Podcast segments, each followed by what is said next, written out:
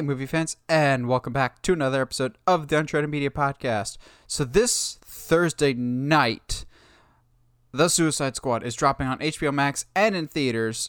I get to see it opening night. Josh, I believe you said you got your tickets for opening night of The Suicide Squad, or was that just The Green Knight that you also got? It was got just you? The Green Knight. I'm uh because of the way that my theaters are uh, right now, I have to like do it the week of, unfortunately. Okay. But in honor of The Suicide Squad coming yeah. out this weekend, we thought we'd kind of reevaluate the D C E U, which, to put it mildly, has not gotten off to the best start, even though it's officially started eight years ago now with Man of Steel. Uh, yeah, it hasn't been the most mapped out plan, I don't believe. So no. Josh and I took it upon ourselves just to have some fun with this of if we were approached by Warner Brothers circa twenty ten, twenty eleven, and they said, map out the next ten to fifteen years of the world of D C. We know it's a yeah. big undertaking. How are you doing this? So that's what Josh and I did. Uh, and I don't want to speak for Josh, but it comes come, kind of comes across a bit like we just did a copy and paste for a Marvel strategy. But at the end of the day, yeah. if it ain't broke, don't fix it. I've never understood the fan mentality of, well, the other studio's doing it, so we can't do that. I'm like, Marvel and D C have a history of copying each other for years. And if you still make good movies that are clearly different tonally from the other studio, mm-hmm. what's what's wrong with trying to work with a roadmap that's working for them, trying to apply it to yourself? So we're both super, super amped for this. I'm hoping and I'm thinking that both of our general story outlines are different, but certain key moments I'm sure will be the same. Yeah, um, probably. So we're very, very excited to go over that. We've got a lot of interesting news to go over this week. Um, I'll try not to break into a rant, but I'm no promises here. But before we get into all that, Josh, you already partially introduced yourself tonight. How you doing tonight? I'm chilling, my dude. Uh, sh- should I bring up the running gag you and I discussed right before we went on live? All the audio people are just going, what? I don't know. Yeah, I don't understand. Um, so it's it's become a running gag between Nathan and I that that I'm in a different location. Literally, I'm, like I'm never in the same location. One like uh, from one episode to the next. Uh, And that's just because this is my life, and uh, it's uh, that's how it is. So, so next week, uh, Josh will be joining us from the trunk of a car somewhere, and he'll just be giving us the best possible audio from I don't know Say Ted less. Bundy's trunk somewhere. I mean, the trunk of my new car is uh, pretty spacious. Oh, you've got Ooh. a new car! Yeah, tell us about that. I, you said I, on the pod that you're looking. Yeah, um, I ended up getting a black two thousand thirteen Scion F R S. It's uh I'm gonna pretend I know car. what that is. Here, I'm I'll, not a I'll car. Send, I'll send you a picture. I'm it's not a cool car looking. person, but I'm like twenty thirteen, not bad. It's dude, twenty thirteen with only ninety-seven thousand miles on it. That's good. That's a that's, that's a good deal. Now, granted, I'm going to be paying a pretty penny, but that's, that's, that's not the point. Um, point is that I am too cool for school now. So, um, have you been watching anything this past week? Quite a bit. Um, Josh yeah. and I both saw The Green Knight. Oh, um, boy. So yeah, I saw The Green Knight and I saw Jungle Cruise, and I feel like there's yes. something else that I saw. Let me let me refer back to my ever-growing list, because I do in fact keep tabs on everything I watch. It makes it easier for stuff at the end of the year. Uh, what did I watch? I felt like I watched some. Something besides that. Oh, uh, The Long Halloween Part two. Oh, yeah? Eh. Yeah, that's it, why you didn't remember it. It's a better adaptation than Hush, which I mean, that's fair. Isn't saying much. um, yeah. yeah, I was not the biggest fan of Hush. Um, yeah, which one do you want to talk about first, The Green Knight or Jungle Cruise? Well, you and I didn't get to ha- – we didn't have a chance to talk about um, the uh, Jung- Jungle Cruise. So mm. how was how was I obviously I'm not uh, very good about watching the videos on the channel, unfortunately. Clearly, clearly. Um, for those that don't know, uh, Nathan put up reviews for both the Green the Green Knight and Jungle Cruise. You guys should go check I was, out. Yeah, I was busy this weekend. Apparently, yeah, you were, my dude. Um, but yeah, how was how was Jungle Cruise?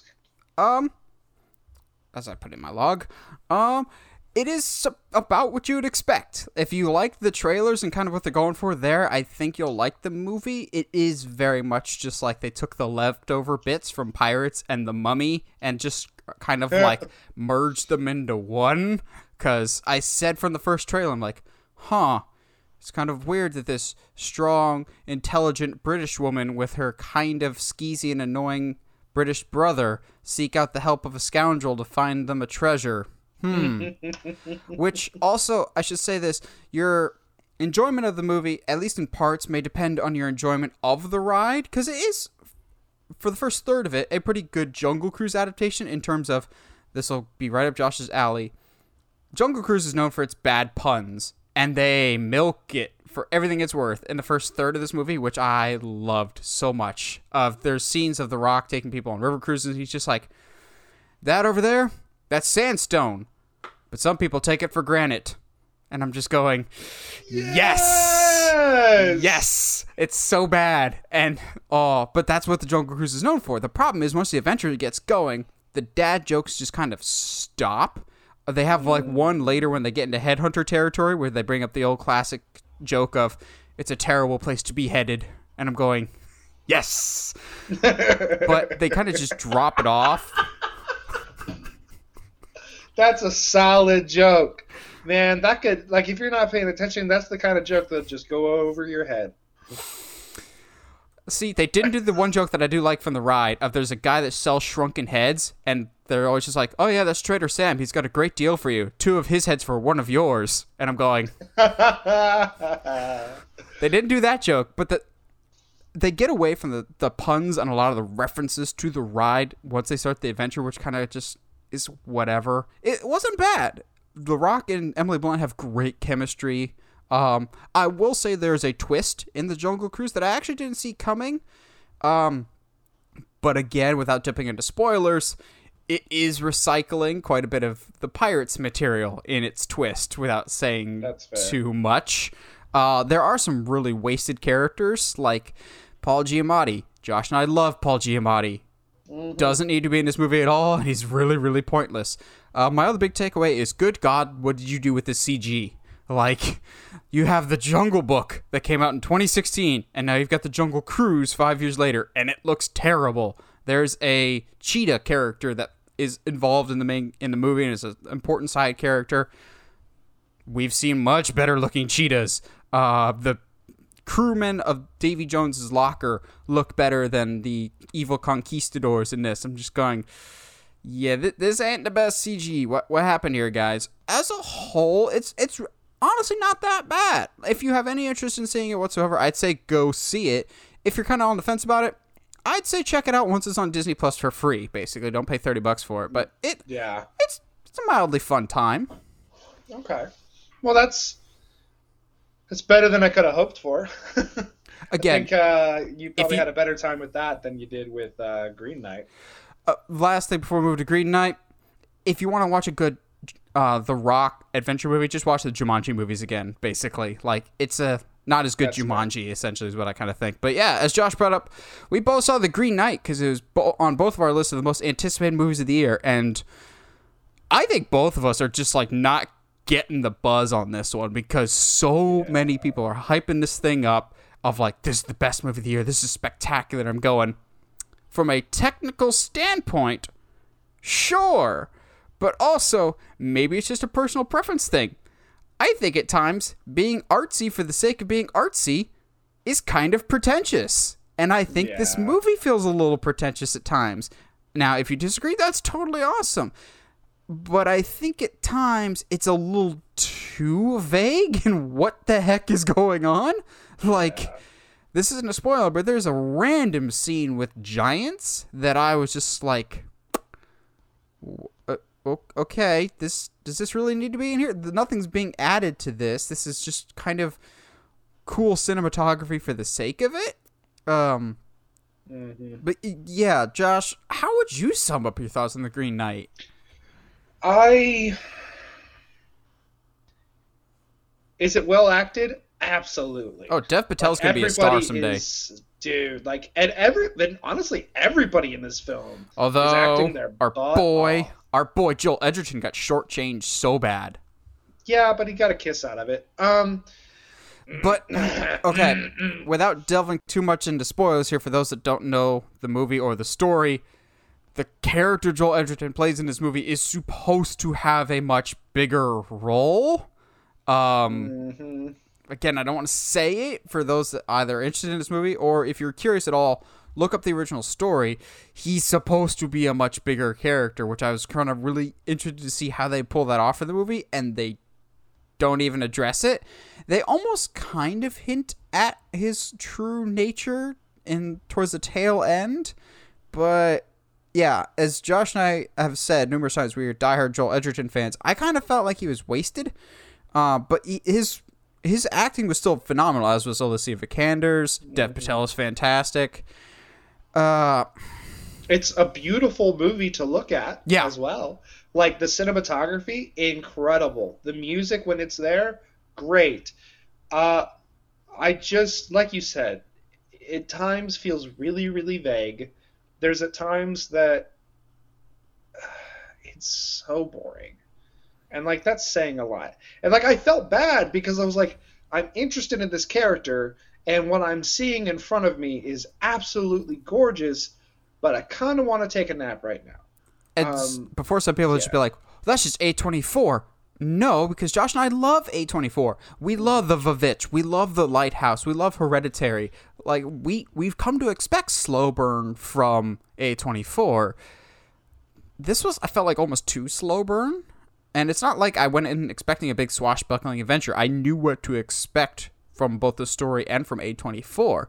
I will also say, again, without tipping the spoilers, the ending got dangerously close to losing me of, like, mm-hmm. rage quitting, and I think that was the intent, but I didn't feel the ending was satisfying enough to justify the rage that I almost felt, yeah. um, which I had heard going into it, that the ending might leave some people frustrated with how ambiguous it is. I'm, because I'm an optimistic person, and I've read this story, I'm choosing to believe it has a happy ending, and it kind of hints at a happy ending, and I didn't need a definitive resolution. I just would have liked something a little more definitive than what we got. And there's there's a certain scene, for those that have seen it, there's a certain scene that I think goes on a little, a little too long, that by the time it's over, you feel a little cheated. It, again, it's hard to describe fully, but I think Josh knows what I'm talking about. Yeah, yeah there's... The last thirty minutes is very interesting to me. Like the last, well, there's like a fifteen minute period where there's no talking whatsoever, period, um, towards the end. And I still don't, there's, I think that's the thing. I still don't know how I feel like about a majority of this movie. Same. I, I want to see it again, but I also don't want to see it again.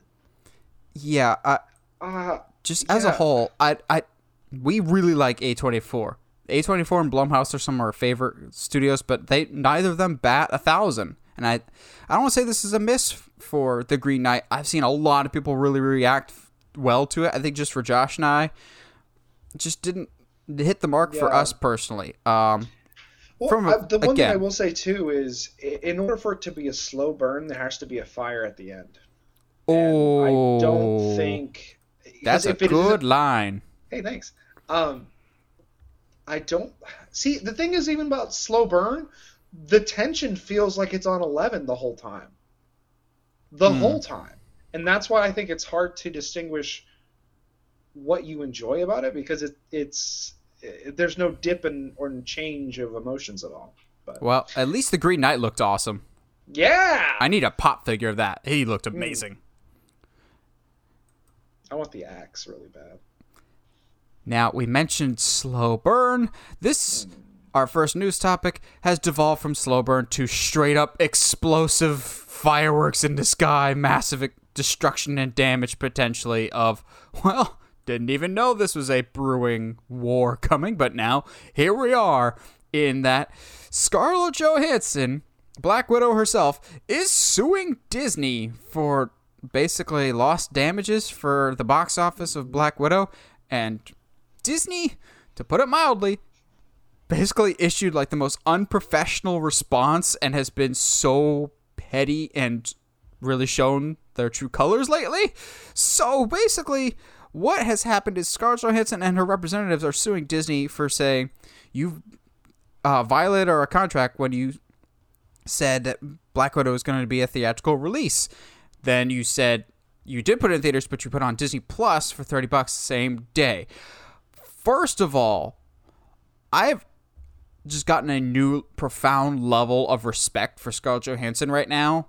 One, for standing her ground and basically saying, no, you owe me more money when that's rightfully earned to me. But more importantly, she's done all this after the movie's come out and after it's been out for a little bit. She's clearly had this issue for quite a while, but she had the professionalism and the class and the respect to her employers to go, you screwed me, but I'm still going to do what's right. I'm still going to promote this movie. I'm still going to, I'm not going to air my dirty laundry until the movie comes out like a professional. Then we'll see where the chips lie. Like, she could have, like, two weeks before the movie comes out, because it was no secret this was going to Disney Plus. We had known for months. She could have just been like, no, I want my money and I want it now because you sabotaged my movie. Because Disney did sabotage this movie. Um, yeah. Straight up. But good on her for being a good professional worker and going, okay, we will let the chips fall where they may, and then after the box office has come out, then we can address this. I think maybe she was still kind of optimistic that maybe Disney would come to their senses. Um, but with each passing day, this situation gets worse and worse, because when we first heard about it, it was Scarlett Johansson was suing Disney.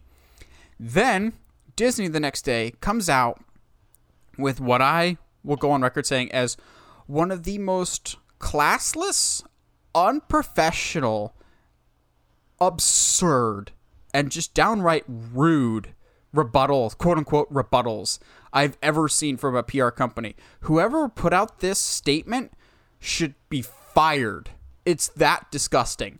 Uh, really? I haven't seen the statement. So the, I, basically, I Disney came out and said, this, these uh, allegations of breach of contract by Scarlett Johansson are completely untrue. And in this era of COVID where people are dying, uh, how dare she ask for more money? To which I'm going, shut up, Disney. You've been open for months and you haven't turned people away from the parks a single time. Then Disney comes out and goes, she had the, um, because this movie came out in theaters and Disney Plus, she had the potential to earn more money.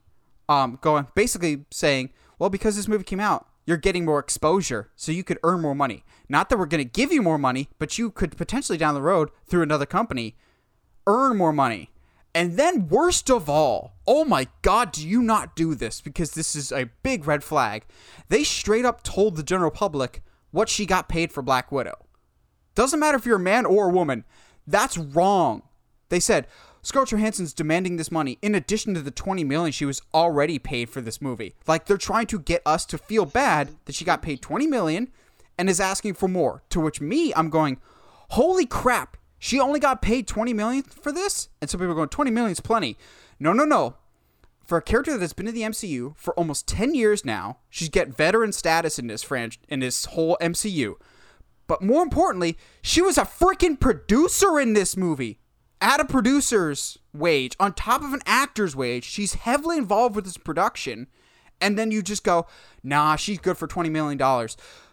No, if Chris Evans or Robert Downey Junior, uh, if this happened to them, no, Disney would have resolved this immediately. I don't like to pull the sexist card too often, but this reeks of, okay, she's a woman. Like, this does not seem fair to me. And also... Go for it, yeah, or else I've got more to say on this, but no, you're good. Interrupts. Like, that's just like, you can't, like, you.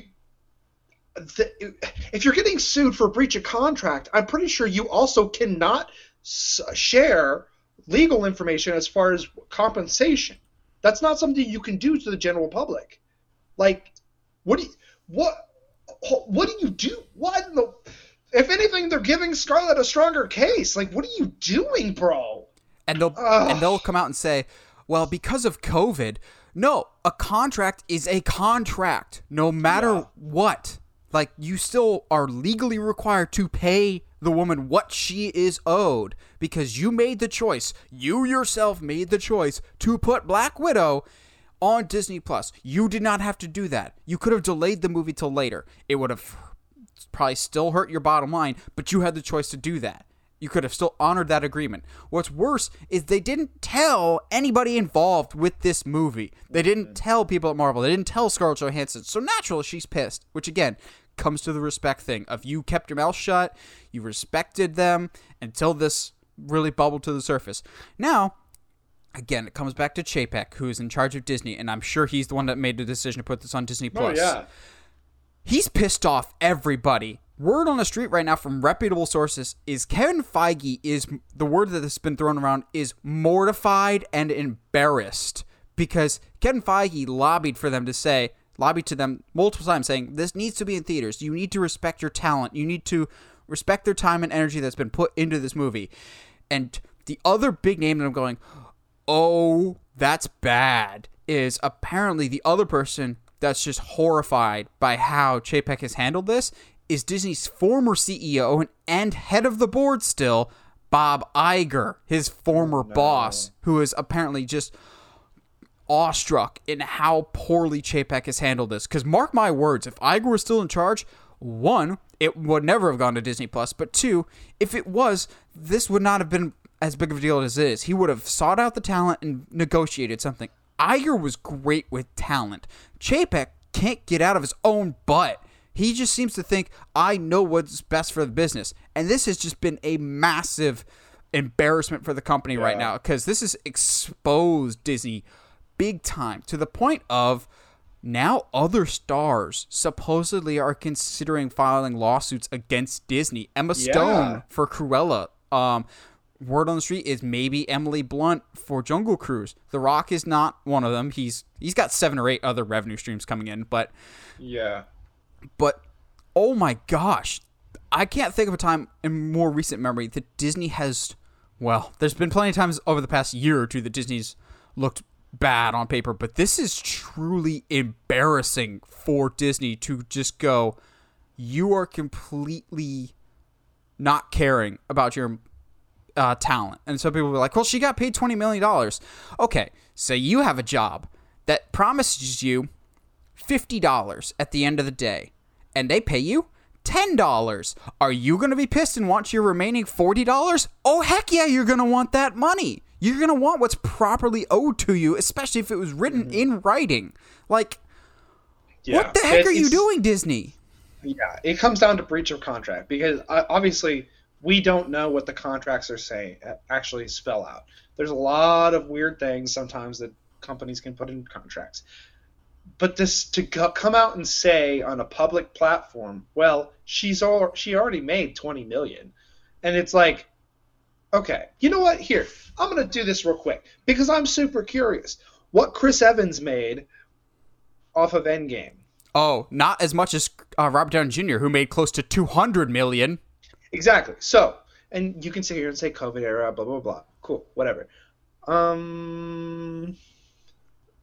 A profit off of Endgame, but yeah, fulfill some dead air for me while I look at this. I'm curious, I just out of comparison. But the, here's the problem that Disney's going to run into soon is there's been another report that actually came out a while ago, but has resurfaced recently just because of obviously certain people might not be too happy. Uh, Kevin Feige, uh, I don't want to say it because I think it's still way too early to go out and clamor this from the streets. I think if there's not a change in leadership in Disney soon and Chapek isn't removed soon, the M C U will lose Kevin Feige. I I firmly believe that. And here's here's kind of the p- reason why I'm saying this is there was an article that came out a few months ago uh, that wasn't officially confirmed by anybody by Disney, but has resurfaced recently in that Bob Chapek is supposedly renegotiating high-level executive contracts that basically everyone is now will be working on a one-year contract type situation. So if you don't live up to his standards in a given year, he has the right to fire you instead of, you know, if you don't do your job well, you get fired type of situation. So yeah. Imagine Kevin Feige, the High Lord of the M C U, it's just like in any other sports. If you're a coach that's only coaching one year at a time, you can't build your future if you think you might not be here next year. If Kevin yeah. Feige is put to a one-year contract, goodbye Marvel, hello some other studio that's going to want him. And it's not like he can just stroll down the street and go to Lucasfilm, because it's still under the same tent. Because I just genuinely do not understand the situation here. And I don't, my worst fear is Chapek. I don't understand. I don't think he understands why people are pissed. He has no talent relations history at all. There's a fantastic tweet that I saw. I'm going to see if I can pull it up. I saw a few days ago when basically Chapek was getting dragged through the mud. Somebody was just like, how can we expect him to be... Uh, let me see if I can find it, because it was so good. It was a scorcher. Uh, basically, somebody was saying, like... Yeah. Um, when Hollywood is the battledrome, would you bet on the godfather of talent, Iger, for three decades running, or the guy who was counting churro receipts two years ago? Like... Mm. Come on. Mm. Who would you rather have in the trenches right now to try and mend your fence? Iger, who single-handedly saved Disney from Michael Eisner, who Michael Eisner wasn't always bad, but in the tail end, he really hurt Disney. Iger made Disney the big empire that it is today. And Chapek, in less than two years, is running it into the ground. Now, I still have it on record on the podcast. I remember... when he got announced, I lamented mm-hmm. in the streets and screamed to high heaven that he was a bad choice. I think this has sped up his exit. I think the board is going, oh, you are, you have a lit match and you're about to burn a very critical bridge. Not just for Scarlett Johansson, but for actors. If other actors see how act like someone established, Scarlett Johansson in the M C U is, that's getting treated like this, they're not going to want to work for Disney. I wouldn't want to work for Disney right now if I'm an actor or a director yeah. going, I'm going to get screwed out of money. I will get promised something that they won't deliver on. This Absolutely. Is a huge black eye for them. This is horrible. Whereas me, who thrives in Disney's chaos right now because I hate Chapek that much, I'm just going, ah, let it all burn. Ah, just... Just get him out quickly because, oh my God, I just, his decisions are so baffling. Like, I, how could someone just be this stupid? Yeah. No, so the twenty million dollars is what was already reported. That That's what Scarlett Johansson's contract was negotiated to at Endgame. So that's not new information. That's not necessarily what she, she made that off of Black Widow because that was what her contract already said. Yeah, but it but that has nothing to do with the promises that could be could be in that contract as well. So it's just, and also if she's a producer, that should not be all that she's making. Like, yeah, yeah, like come on, dude. It's like, say your birthday is December twenty third or something, and somebody would be like, "Here's your birthday present and your Christmas gift." It's the same thing. Like, you can't have someone that's a producer and an actor just be like, "Well, you just get paid once because you only did yeah. one thing on the movie." No, that's not how that works. I That's just ripping her off. Like, I don't get it. Now, some people are just going, well, we've had other things like Wonder Woman nineteen eighty-four go to streaming.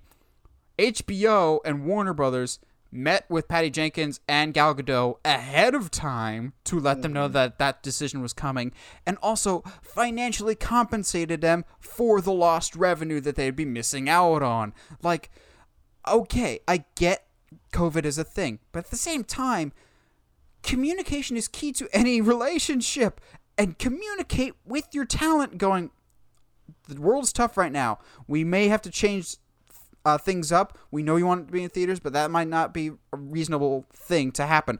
I understand if they if they did that, but to not tell anybody, or better yet, ignore people like Kevin Feige, who has been doing this longer than Chapek has been doing his job. Which, again, mm. Chapek, I don't understand how he's gotten this position. If you look at his history, it is not C E O material.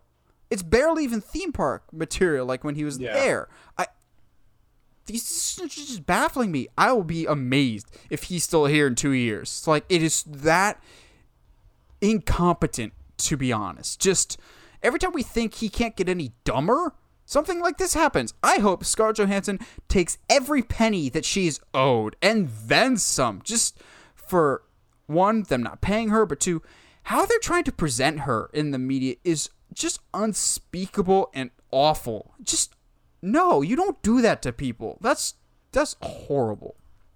Yeah. To, you, to me, you know you're in the wrong when your go-to response to this is a P R move that is not, that's more defamation than explanation. Yeah, it's so, it's petty. It's just petty and gross. Let's have let's talk about some good stuff, though.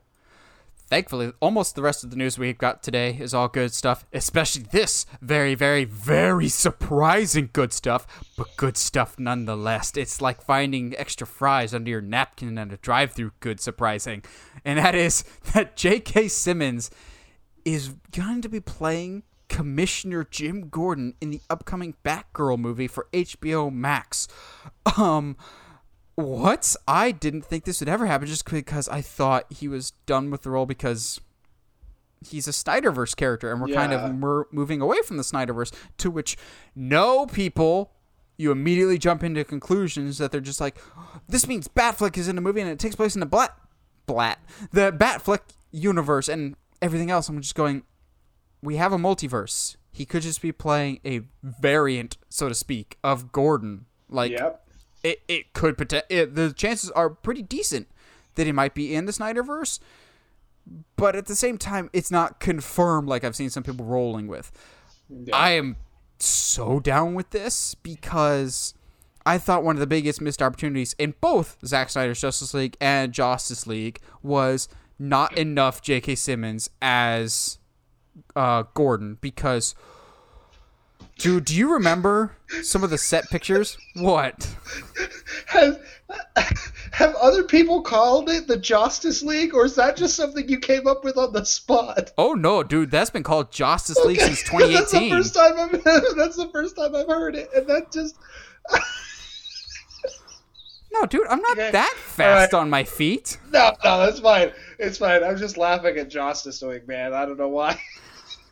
So... Oh. Whether it was Justice League or Zack Snyder's Justice League, I always thought, if we don't get more of this Gordon, it's going to be a huge missed opportunity. One, because the dude got himself in ridiculous shape. Josh, do you remember those pictures of him working out? Mm-hmm. And oh my God, he looked like J K. Simmons ate J K. Simmons. The man was, was ter- terrified. He thought it was Jim Gordon spelled J, no, G Y M, Jim Gordon. Like, the yeah. man was swole to the gills. Uh...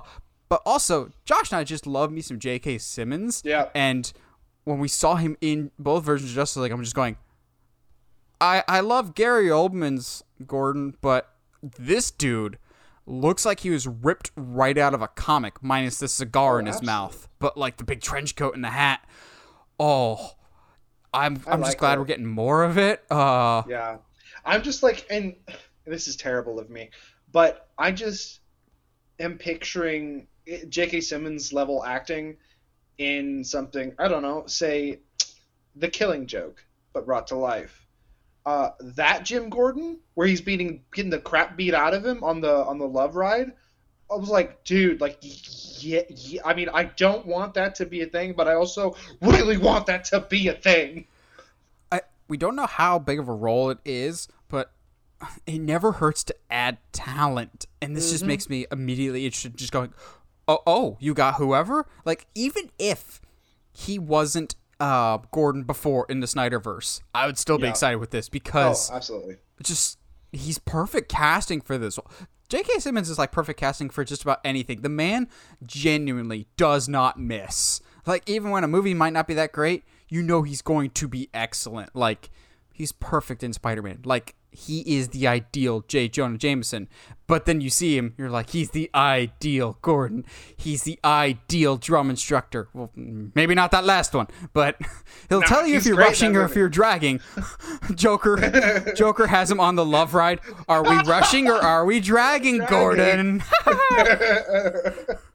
uh, yeah, no, I just, it, like you said, it all it always helps to add talent. And J K. Simmons does not miss. Also, I'd love to get more than, I don't know, what, two minutes of screen time with him? Yeah, well, okay. In Justice League's defense, both Justice League and Zack Snyder's Justice League, I don't need a lot of Gordon in a Justice League movie. Like, no, both I, I, movies... I, I, you're right, you're right. Both movies but... were pretty packed as is, and Gordon isn't a Justice League character. He's a Batman character. Now, I would like to see who else is cast in this movie, because I refuse to let it go! I need Dick Grayson in this movie somewhere, or at least teases to him, because he's a very important character to Barbara Gordon's life. Uh, if you over under thirty percent... that this is in the Snyderverse, Josh. Over under thirty percent.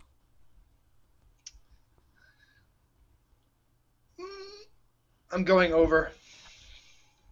I'm going over too. I I don't know what it is. And there was a theory out there. I still don't fully believe it. But some people are thinking that after The Flash, we'll set up a multiverse. And the movies will be one universe. And H B O Max... we'll have multiple universes like the Battinson, but the Snyderverse will live on H B O Max. So maybe this is the first step towards that, to which if it was an H B O Max move, okay. I, I'd be okay with the Snyderverse continuing there. Uh, I, I'd still, given the story direction that we know he was going to take it, I'm not overly interested in that, but I, I would... I wouldn't mind it for the people that are interested in it if they were a little bit nicer, because... they're going to come after us now, but Snyder fans just really frustrate me at times. I, yeah. I'm very much really looking forward to this, and now I really need to see In the Heights, which is where Leslie Grace, who's playing Barbara, I need to see this movie now so I know what she brings to the table.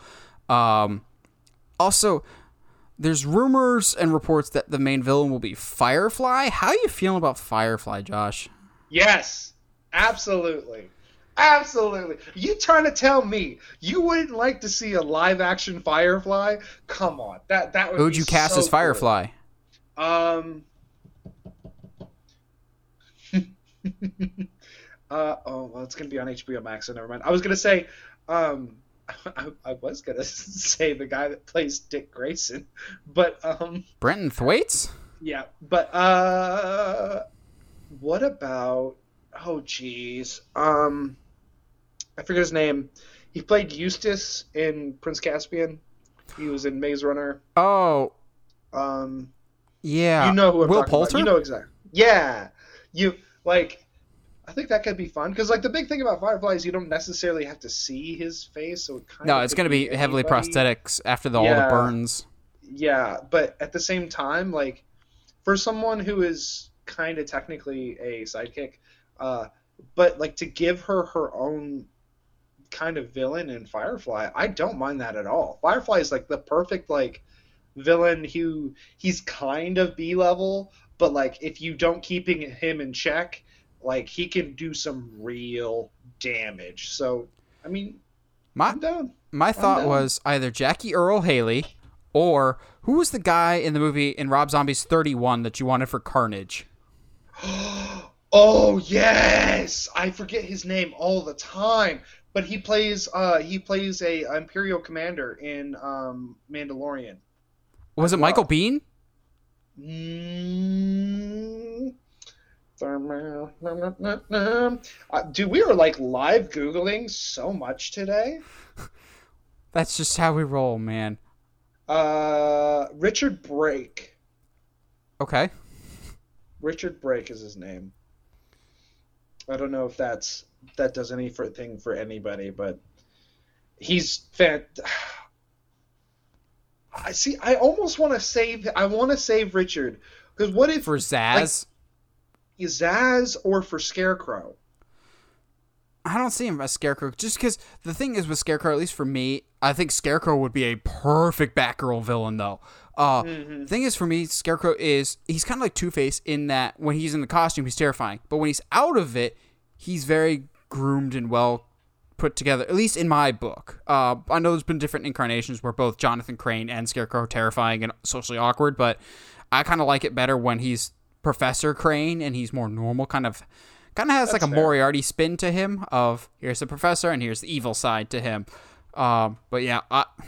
Consider me super, super amped. I think this is amazing casting. However, it's not the casting I was the most excited for this week.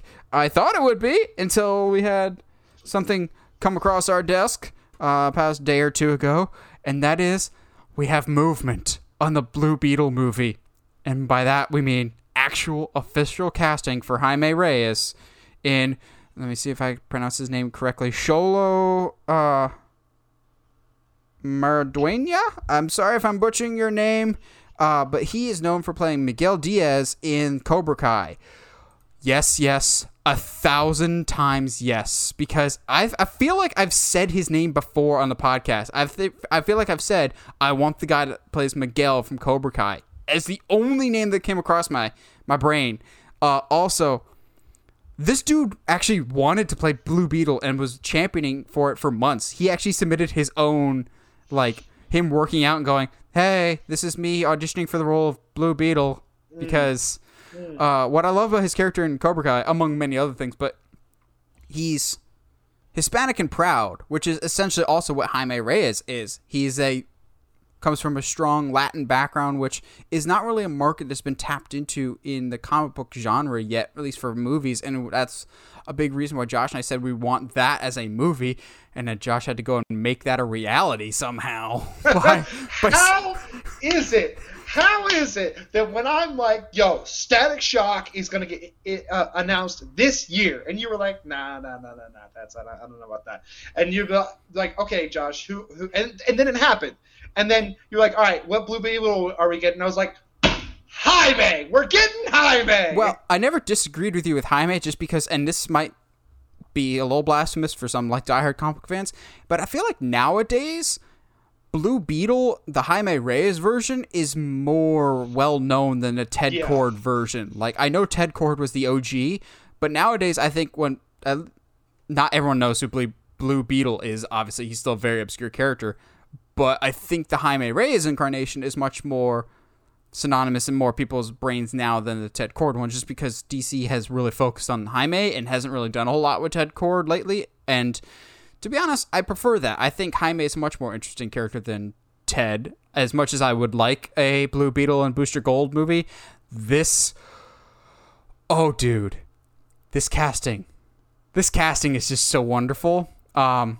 He's the perfect age. He's I looked it up. He's twenty years old, which is kind of insane because on Cobra Kai, he can pull off high school just fine. But, like, when he's not filming, he's got, like, this full beard that makes him almost look twenty-five. I'm like, I hate you for being able to look older than you actually are. But I've tried to convince Josh forever to watch Cobra Kai, and I feel vindicated now going, my boy! Because Miguel is, like, the best character on the show. He is, for the most part... pure of heart. However, they do a very, very cool heel turn with him um, pretty early on. I think season one going into season two, he turns heel. But in true wrestling form, once you turn heel, your babyface return just makes it that much more gratifying. And holy crap, his babyface turn is so good. Uh, but clearly, with Cobra Kai, he's used to great stunt work and choreography. Um, and he also has to deliver some really good performances, and some people will be like, really, from Cobra Kai? He's asked to do a lot in the show, actually, uh quite a bit, especially in season three, when, spoiler alert, it's not like he can move while acting without saying too much.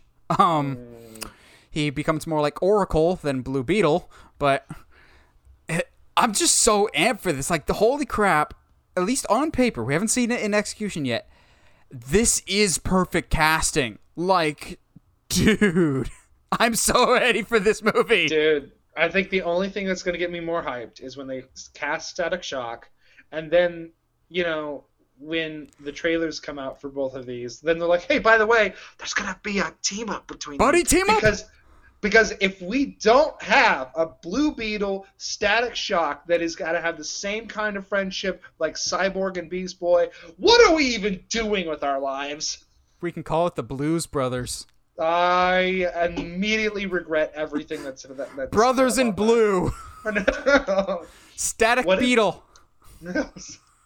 that just Be- means Be- it's like stuck on a wall somewhere. uh, Blue, Blue Shock? Blue Shock sounds like a really bad hockey team. Yes. Or like a bad Mountain Dew flavor. I would still try it at least once. But But oh my gosh. Also, for those that don't know, the storytelling possibilities of Blue Beetle are phenomenal. In very, yep. very, very, very, very basic terms, think of it like if Miles Morales had a Venom alien symbiote attached to him. Kind of. Of he gets this special backpack that's made of alien technology that gives him this super cool Iron Man suit, but it has a brain of its own that does not like to cooperate. So there's been many a time that the suit has tried to incinerate his friends, et cetera. Uh, depending yes. on the design. The problem is Blue Beetle has had cool designs, and he's had some not as cool designs. I tried reading the original run of Blue Beetle when Rebirth started in twenty sixteen, and I dropped out almost immediately just because the art style was not for me. And also, the blocking I didn't think was particularly great, which is not normally a criticism I have for comics, but it's hard to read when you can't really tell where the speech bubbles are going. Um, yeah, but ever important. since Josh and I watched Young Justice, we are huge fans of Blue Beetle. Young Justice mm-hmm. just did such justice to so many characters. Like, I genuinely don't think Young Justice missed with a single character portrayal. In term, sometimes they did better on the show than they did in the comics. Connor Kent, um, like I, Connor, I think is better in Young Justice than he's ever been in the comics. I. I just need Young Justice Season four, and I just need all the Blue Beetle, please. Yeah. I, I, I think the more... the Again, perfect casting. I, I don't think we can get much better than that. Now, where's that Static Shock casting, bro? Come on. Where, where, where you at? Where you at? So, watch this segue. Blue Beetle is blue, right? Now, let's talk Stop. about something else. Let's talk about a red one. Because stop. because I'll let you. I'll let you eat everything. Everything. Everything. Okay. Oh, for those that don't yeah. know, Venom released a new trailer for Venom: Let There Be Carnage. Now, we mildly enjoyed the first trailer, and I'm trying to remember if Josh enjoyed the first Venom or not. I thought it was, it was the Transformers of superhero movies. It was mindless fun. Yeah. Um, but oh my gosh. This has to be one of the most fun trailers I've seen in quite a while, and also just I'm trying to think of how best to describe it other than chaotic fun. I just had this like maniacal grin on my face the entire time I watched the trailer for the first time, just going, holy crap, you've nailed the tone for what this needs to be. Because we continue this Venom Eddie dynamic of we just mm-hmm. hate each other, but we'll tolerate each other because we need each other. But then the Carnage stuff is terrifying. Like, mm-hmm. I love horror just as much as the next guy. I definitely screamed, I definitely, like, curled up in my seat a little bit when Carnage literally just sticks a tendril down a guy's throat. I'm going... It's his tongue, bro. I'm going... Watch it again. That's his tongue that he's killing that man with. It's all kind of the same with Carnage. Tongue, I mean, tendril, yeah, it's all the same. I'm going, oh, like, oh that's amazing. Uh, but when he breaks out of prison and he's just like towering over everybody and the bullets are just going through him, going, that's Carnage. Also, good job, uh, whether it was a bad job in the first trailer or a good job here of making Carnage more red, because mm-hmm. you can clearly tell this time around that it's Carnage. Um, holy crap. Now, before I toss it over to Josh, again, the hardest I've laughed in a trailer in a very long time is, oh, uh, oh, shh. Where, where, where'd you go? Where'd you go? That is a red one. Like the way he says it, I died laughing. Also, I sent the meme to Josh, but one of my favorite YouTubers, uh, three C Films, go, great, go check him out. He always does a goofy intro, and so he did his reaction and breakdown to Venom. At the beginning, it's Venom watching the Clifford trailer, and it shows Clifford, and he goes, oh, that is a red one. That's great. I, I think I popped the hardest outside of those those moments was when the first time he, they they actually let him transform into Carnage on screen in the trailer. And I was like, whoa. I love I love that transformation whoa. so much because he like oh dude, he like melts into it and it's yeah. oh I loved it because Dude. it's it's not like the suit's overtaking it like Venom does. It's not like a protective shielding. It's like his body is morphing into this other being. I'm going, I'm terrified and a little bit giddy. Yeah, it's like it's like the the car, and I like it that the what is his what is the line that Woody gives? Um, I've tasted blood at Eddie Brock, and that was not it. Which I well, I wasn't the biggest fan of that line because I'm just going. I love it. All of us have kind of tasted blood at one point or another. Um, yeah, we all know but, what blood tastes like. But, but, but it means something because he's a serial killer. Also, and uh, so, I never would have guessed how much changing someone's hair would make a world of difference because he doesn't have the stupid clown fro anymore, and yeah. he actually looks terrifying. Um, also, when he says the it's a red one, and he's like, "I'll let you eat everybody," was it just me, or did that "oh yeah" sound like a combination of the Kool-Aid Man yes. and Leroy Jenkins? It yes. was just like, "I'm going in." Oh yeah, and, uh, like because he like he turns, okay, here we go. It was like okay, and now the only thing that I have is I'm imagining this Venom with Tom against Tom Holland. Oh, Tom Spider-Man. Holland is not Tom is and I'd a be bad like, day. I'll be like. I'm here for this interaction. Absolutely. Like, that's the kind of Venom that I want in Tom Holland's world. But I saw somebody post, and it's completely true. If Tom Holland faced off against this Carnage, he does not stand a chance. I love Tom. Not. But he's dying. Holy crap, this guy is terrifying. Uh, I think it's also kind of concerning, but not surprising, that when this trailer debuted, it does not say coming September twenty-fourth. It says coming this fall, which kind of leads some people to think that maybe we might be in for a second wave of delays because people are stupid and sh- yeah, just doing stupid shenanigans to ruin everything for everybody else. It's it's it's like a group project. Everyone, some people do all the work, and everyone else expects everything to be just fine because some people do all the work. Um, I hope this doesn't get delayed because if that gets delayed, then other things get delayed. Some people are speculating that that's why we haven't gotten a Spider-Man trailer yet is because Sony's worried about it getting delayed. I'm going, please don't get delayed because I know if this gets delayed, it'll get moved down to the December slot where Spider-Man is now, and Spider-Man will move from the December slot to the Uncharted slot in March, and Uncharted will get delayed yet again, just like I had to move for stupid Camila Cabello's movie. Um, why would, uh, why would, uh, these movies move? Like, why would you, why couldn't you have Venom and Spider-Man in the same month? Are you trying to say they might be connected? No, you're just reading too much into it. I think okay. it's because so it's because notice how Sony has yet to release a movie in the pandemic. They want everything That's back fair. to normal, and I think That's they have fair. a very specific schedule. It's not so much a they have to come out in this order because Mo- Morbius is supposed to come out I think in January. Like I think they're just pushing everything back. I don't think it's a specific order that they need to come out in. I think it's Sony just going, we need the world to be back to normal so we can maximize theater profits. Now, we bagged on Sony before, but at least they're smart enough to realize, oh, we need the theaters, unlike, you know, bald Mister Clean over at Disney. Isn't that a little redundant to call him bald Mr. bald Mr. Clean, but whatever. I was like, isn't Mister Clean already bald? Uh, imagine Mister Clean with a mullet.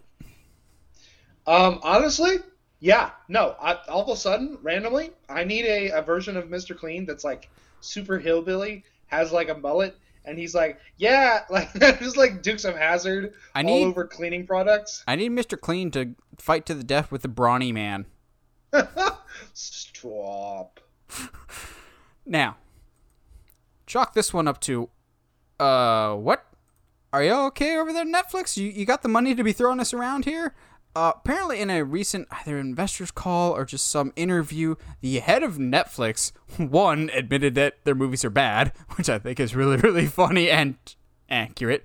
Uh, but two, they said that they were trying everything in their power to get Christopher Nolan under the umbrella that is Netflix. And I'm going, huh, keep dreaming. Or is there a chance of that actually happening? Now, we know Christopher Nolan, as far as filmmakers go, is probably the f- hottest free agent on the market ever since he made his intentions very clear. He ain't working for Warner Brothers and H B O Max anymore because he straight up called them the worst streaming service. And, yeah, I, I don't think he's wrong entirely. It's a It's a bad race between H B O Max and Peacock of who's really the worst because yep. at least Peacock is working on improving, except for W W E streams, but whatever. I I have a hard time believing Nolan will go to Netflix, no matter how much money they throw at him, just because he's been such a vocal anti-streaming thing. I don't think it's just an H B O Max thing, as much as he was pissed that they screwed him over with Tenet. It's, he doesn't like streaming. He wants movies to be seen in a theater, which I can respect, but at the same time, what's the Malcolm in the Middle meme? The future is now, old man. Like, at a certain point, either adapt or die, and I do worry that Nolan, as much as I love him, can be a little too set in his ways. I'm going, you're gonna, you're gonna basically pass up a really big payday here, and you have the chance to add to the prestige of Netflix, or give it prestige in your definition. I just don't see this happening. I think you and I have talked about it before. We could see him going to like an A twenty-four or Universal, but Netflix, he's just been anti-Netflix for so long. But then again, Spielberg is working with Netflix now, so I don't think it's completely off the table. What do you think, Josh? Off the table. It's off the table because somebody who hates streaming, like, honestly, dude, if you're going to call H B O Max the worst streaming service, Netflix is not that far off mm. from H B O Max. Um, if you're like, if you think that Nolan, who loves movies in theaters, is for some reason going to make a exception for Netflix just because for money? No, sir. Absolutely not. Uh, we have a guy here who is like, I'm going to make a movie about intergalactic time travel and and use black holes and that have never actually technically been seen before. So, you know, whatever. I'm just going to do that because I want it to be shown on the big screen because that is the best way to watch movies. I don't think he'll make any kind of compromise for Netflix of all companies. Yeah. Also, here's the hard pill to swallow, even for a big Nolan fan like me. And maybe this is just how I'm observing it. You can, I'd like to see if you agree or disagree on this one. I don't think Christopher Nolan has as much weight to throw around in terms of these negotiations as he might have in the past. I don't think he's still one of the highest profile names in Hollywood in terms of directors that, like, even the casual person knows. People know, like, Christopher Nolan, Steven Spielberg, J J Abrams, and a couple others. He's a high profile name. I don't think he's as big of a name as he was about five or six years ago. I think Tenet's reception, I think, has hurt his reputation, but also, I don't want to say how he approached Tenet might have hurt his reputation a little bit, but I think it might have, of going, this has to be in theaters. I don't care that we're in a pandemic. This movie's going to cure the pandemic. And people will rush out to see it. And I think that was entirely misguided. Like, we were clearly not in a state as a country to see Tenet, but his insistence, I think, was not a smart move. And I think he might even say so. But just over the past few years, Hmm, here's where I get all the Nolan fanboys to hate me. I don't think Christopher Nolan has had a truly in- great movie since Inception in twenty ten. Because Dark Knight Rises is fine, but it's Josh's trash. favorite movie of all time. Um, trash. We've got Interstellar, which has some it's impressive cool. visuals, but yeah. to me it falls apart in that final third. Um, Dunkirk was okay, but it felt more like his early stuff. Um, then you've got Tenet, which is probably his worst movie to date. So mm-hmm. while he's not making bad movies, he's not making as high profile, like, oh my gosh, dude, from two thousand eight to maybe around twenty eleven, like between Dark Knight and Inception and Batman Begins and The Prestige, man was, like, untouchable. He was a god in the movie world. But I think over the past few years, and especially with how Tenet was handled, I don't think he's got the clout that he used to. But maybe that's just my my view of things. Maybe he still does have, like, that power. Make no mistake, he's still one of the biggest names. I just don't know if he's as big of a name as he used to be and has as much, like, I don't want to say drawing power, but just power in the industry as he thinks he does. I think the big thing here is that if somebody's like, hey, I'm going to go see a Nolan movie, you kind of know what you're signing up for. Yeah, you know, emotionally depressed protagonist, but a really good movie. Yeah, a movie that is head-trippy, sometimes unnecessarily complicated storylines. Emotionally I, distant characters. I, you know, emotionally distant characters, terrible fathers. Um, you know. Like, I want just one Christopher Nolan movie where the main character wears a T-shirt the entire time. Just regular mm-hmm. street clothes, not a collared mm-hmm. shirt and jacket every single time, or has some pretentious British name like Cobb. Like, I love you, Nolan. But you do, gotta do something a little outside of your comfort zone every once in a while. Steven Spielberg did War of the Worlds. It may not be the best, but you tried something different. Just... Steven Spielberg did War Horse. Steven Spielberg's a whole other issue of not yeah. as great as he used to be. um, Unfortunately. But yeah, I, this just...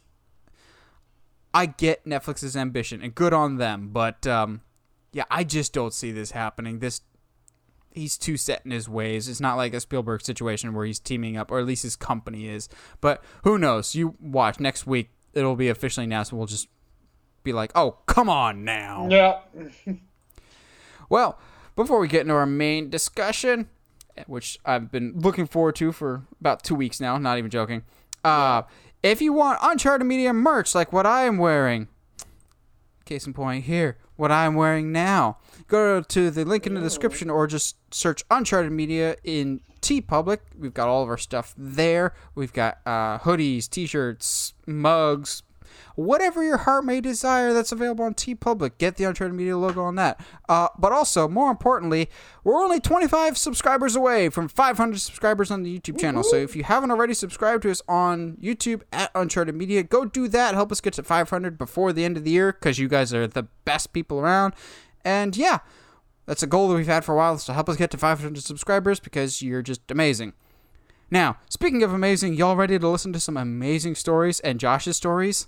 Um, wow! I'm just kidding. I have faith okay. in Josh. No, no, it's fine. I'll just leave for the, the rest of the podcast to you, dude. It's fine. I didn't put weeks worth of work onto this. Whatever.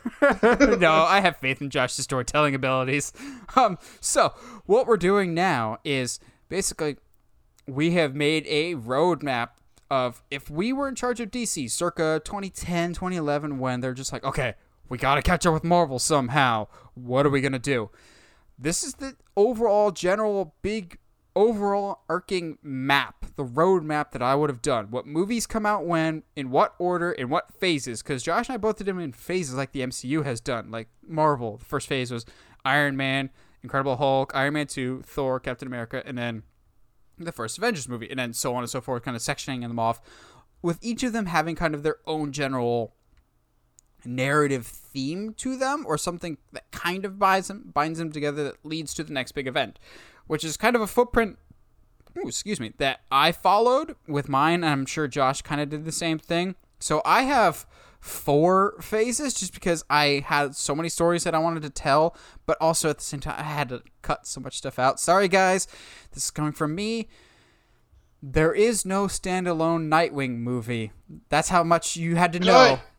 That's how much you had to know that I put aside my own wishes for a universe and more went for what would cohesively make the most sense. Because that's the big difference between Josh and I, is I'm more concerned about cohesion, and Josh is going, fan fiction, I need my wish fulfillment. This, this is what I want.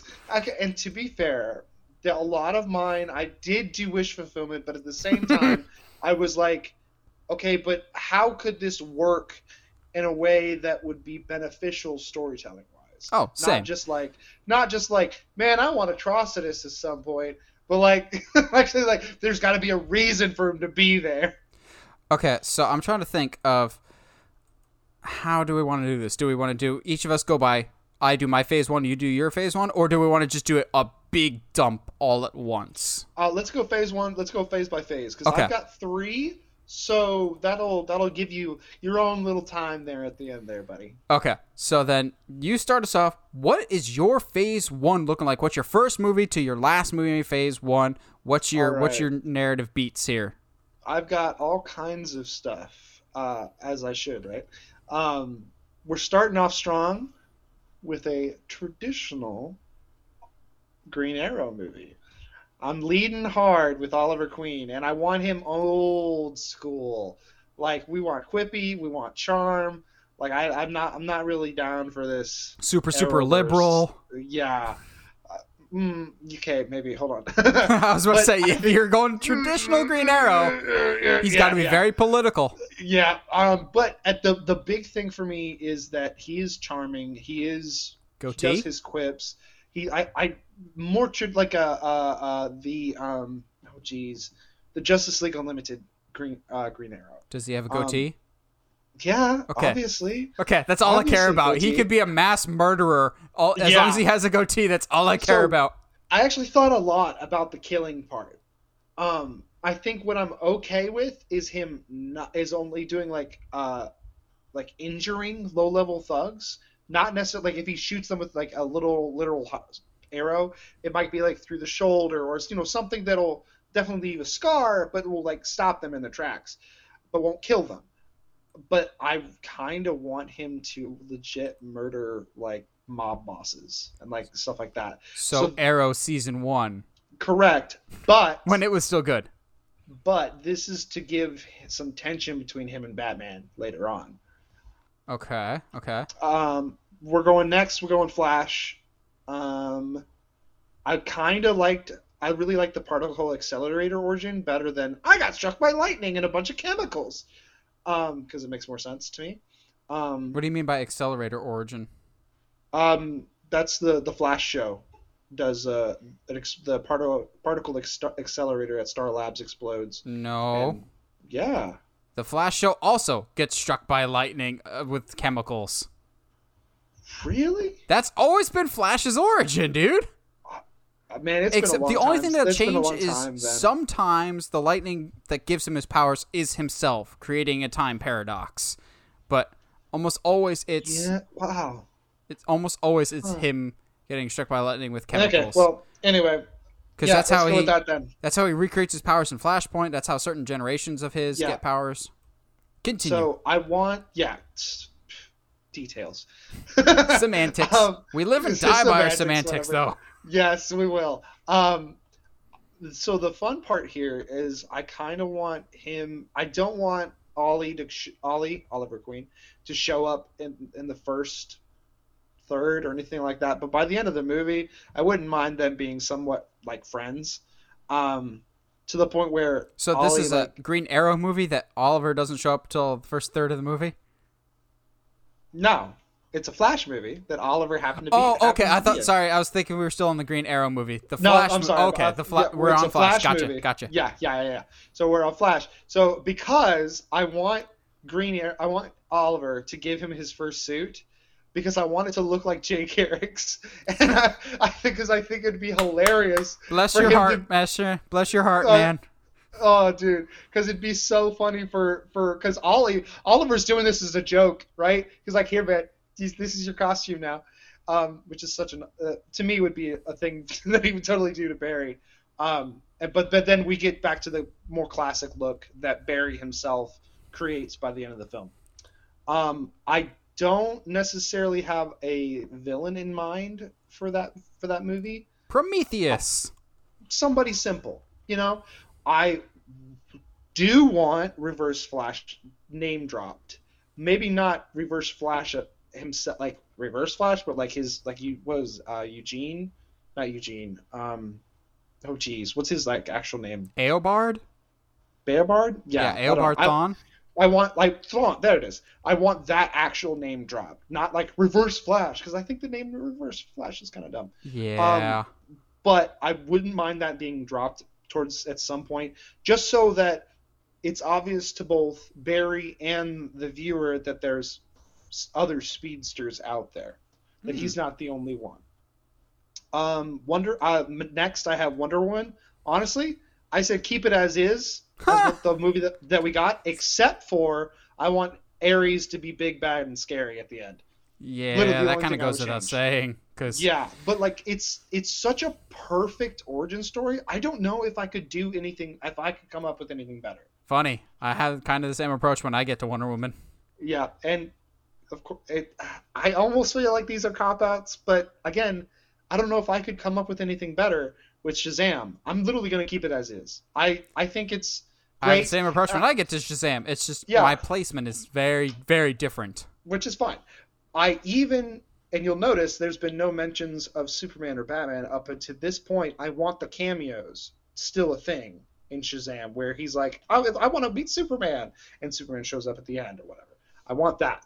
I still want it. But we haven't mentioned Superman at all yet. I know. That doesn't make any sense. And Superman's just going to, here. Well, maybe it's, okay, you know what? Fine. I'll add some stuff. We're, we'll do this on the fly. We're doing, we're, we're having a good time, right? It's um, jazz writing. It's jazz writing. Uh, you can have him come up in like news stories on T Vs or something okay. like that. But like not, spec- I, I'm trying to let these characters have their own movies and let the, the quote unquote big boys kind of exist in the background until it's time for them to come in. Um, next, we're lead, we're coming in with, after Shazam with a Green Lantern move, movie. Um, I'm going to keep Parallax as our main villain because I think I think it's a solid first. However, which version of Parallax are you using? The I think I'm going to stay closer to like what the, what he is in the comics. And well, I mean, away. Even in the comic, he's been the evil spear, but he's also been Hal Jordan with the stupid that's, white hair. That's, yeah, well, that's. I still think I'm going to keep the Cloud, but I want. I don't. What I don't want is for Sinestro, Sinestro to turn in this movie. I want. I still like to me. And I know you and I had this discussion a little bit ago earlier today. I'm tired of the, the, the best friend's betrayal thing. But, like, yep. At the same time with Sinestro, when he does turn on Hal, it doesn't matter unless we've seen them be friends for longer than a movie. So I'm going to let the I'm going to let them fight fight Parallax together. I have a different I, way of approaching Sinestro. Which is fine. Um, I kind of want him to get cut by Parallax or something. There's some some weird some weird shenanigans where it is obvious that the at the end of the movie the Sinestro that we meet is not the end by the it's not the same by the end of the film, that there's something odd going on, but I don't want to name it. I don't want it to be apparent necessarily to Hal.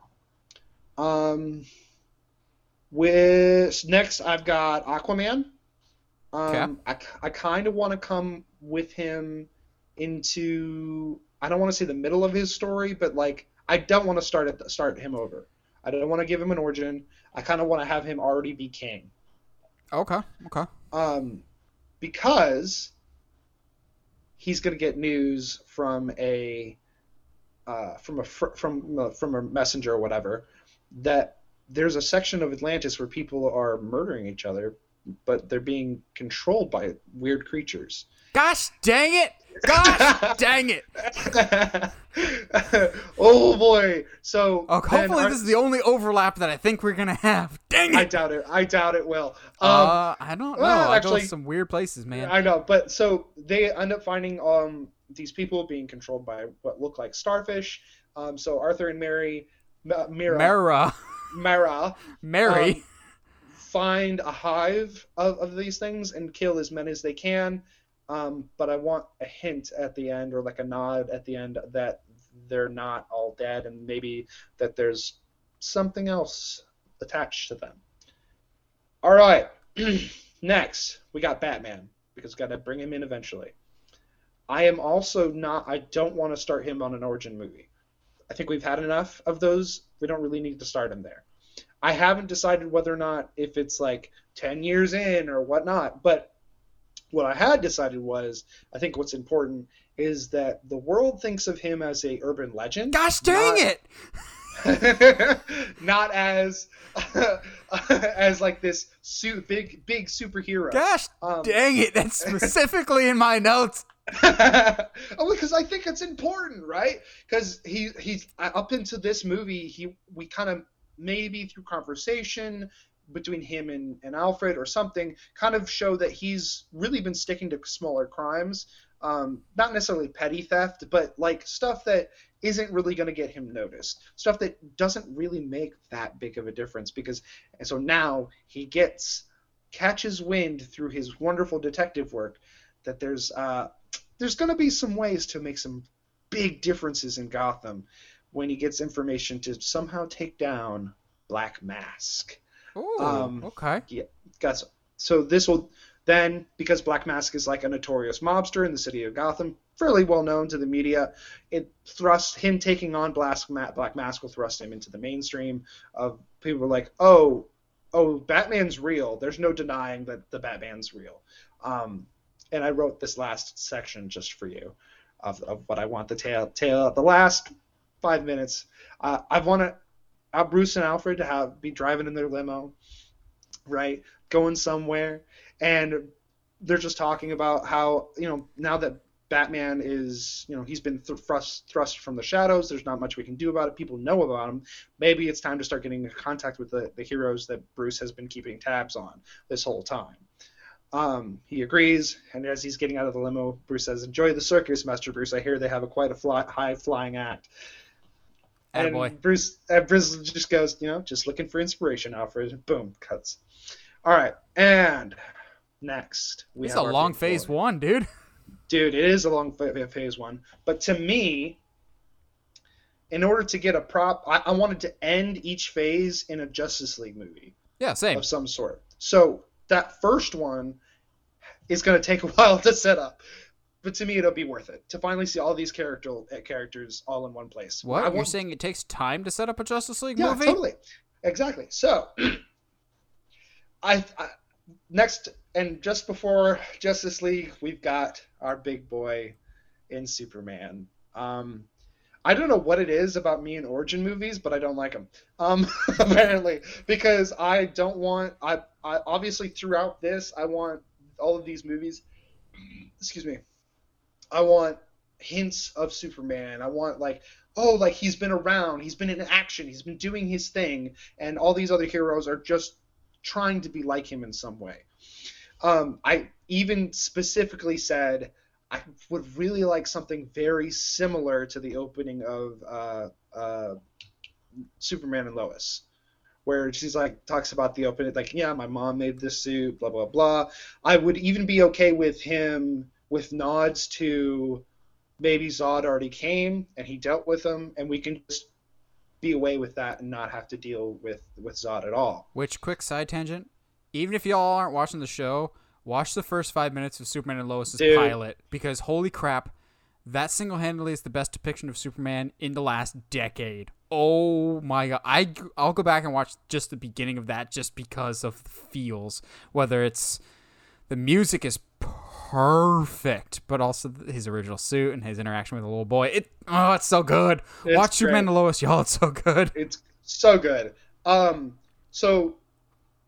I wanted I wanted to use some kind of quote unquote B level uh, villains for, for Superman here, but I wanted them to actually Mister Mixelpidelic be like legit threats. So we're gonna open the movie after our little scene there with him fighting Parasite, because yeah. we, we need Parasite. Like he's that's just like he's such a good solid villain. Underrated. Um, very. Um, I would even go as far to say maybe have him do typical Parasite things where he takes hostages and then for um, Superman to try to choose which ones to save, because you can't save them all um, until he does. Um, but main villain, I would love to be Metallo.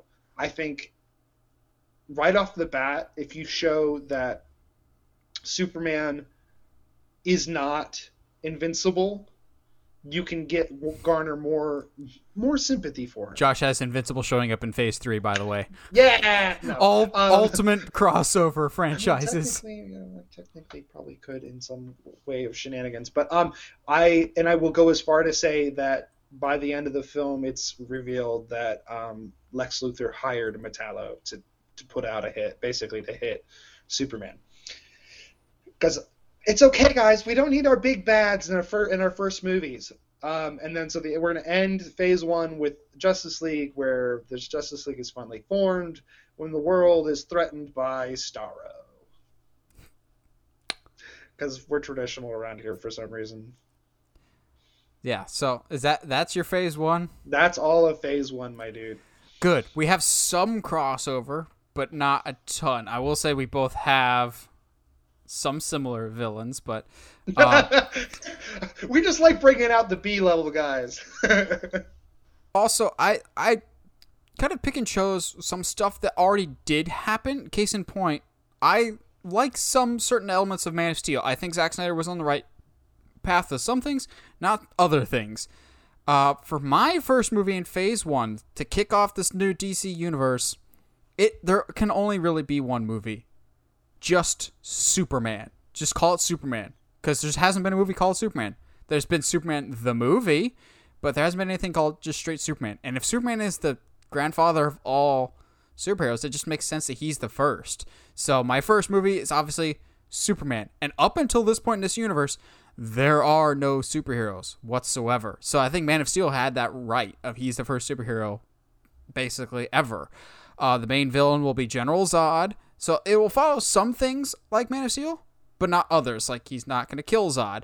However, on the flip side, we're going to have good aliens and bad aliens. Bad alien, Zod. Good alien, Martian Manhunter will be in this movie yeah. of going, which side will Clark choose? But also, the world needs to see someone on both sides of the spectrum. Yes, aliens are terrifying, but you also have good people like Superman, like Martian Manhunter. So we've got a lot of um, Man of Steel in it, in terms of like it's a year one or year two Superman, but not quite Man of Steel. So we get that.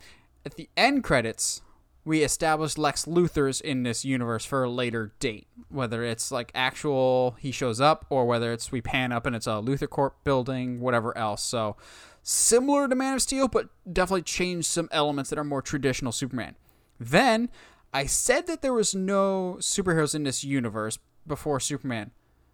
I said no active superheroes is what I meant, because our next movie is Wonder Woman, which is going to follow extremely similar to the movie that we actually got the original origin. And like Josh said, make Ares actually Ares. However, the big difference between the movie and what I'm going to do with it is the reason she comes out of retirement at the end of her movie is not because of some random bank robbery. It's she sees Superman on T V and goes, there's others like me. So Superman is inspiring others to come out of the shadows to join him in his quest for good, because that's essentially what Superman is supposed to be, is a beacon of hope that inspires others. So I think it makes more sense if he's the catalyst for her to come out of retirement instead of just random crimes. Yeah. Next, we have The Flash, who will already have his powers, but he's very untrained and not in his proper suit yet. It's very much a homemade suit. So maybe like a leather jacket, some material that's not going to um, rub up and catch fire when he's running. And he goes through a lot of shoes in this movie. So good. He doesn't have his own suit yet. The main villains are going to be some good entry-level Flash villains in Mirror Master and Captain Cold. So some I, it might yeah. take me a little bit of effort to get rid of these guys. But by the end of the movie, he'll have his own traditional suit that comes out of a Flash ring. However, most importantly in this Flash movie, to set up for future events, he's going to meet someone at Star Labs by the name of Victor Stone. Yeah. That's going to have an accident due to either Mirror Master or Captain Cold attacking Star Labs for some something that they need, um, which results in him basically going into a coma. And the end credits is his dad, Silas, doing a very risky operation that's going to turn him into the man we know and love, Cyborg. So, question for you. Yes. Are you going to be using the mother boxes in that scenario? I'll say, I'll say yes, but we will not refer to them by mother boxes or call them out as mother boxes for quite okay. a bit yet. Think of okay. it like how we had some powers from Wanda in the M C U, but didn't fully capitalize on them until much, much later. So, like, yeah. I want to establish Cyborg for later reasons, but we won't get to Mother Box and that type of technology until much, much later. So, okay. next, after The Flash, we're going to have our first Batman movie. Now, I put Batman here because we're coming off of Dark Knight Rises, so I think we needed a little bit of buffer space between our previous Batman and our current Batman. Now, I also said Superman is the only superhero. It's because at this point, Batman, like Josh had in his story, Batman is an urban legend at this point. He's not a full-blown hero. He's doing his usual thing with help. I have Batman and Robin already being a team at this okay. point because I, I want to speed up Batman's timeline. He's already been doing this for a while, but he's still kind of an urban legend. He's he's the boogeyman to criminals, basically. Um, him and Robin are already a team. And here's where we start off strong because I can't really use them anywhere else and I want to put them somewhere. We use a Court of Owls storyline here for Batman and Robin of basically it's a murder mystery of, wow, there's a secret Illuminati in Gotham.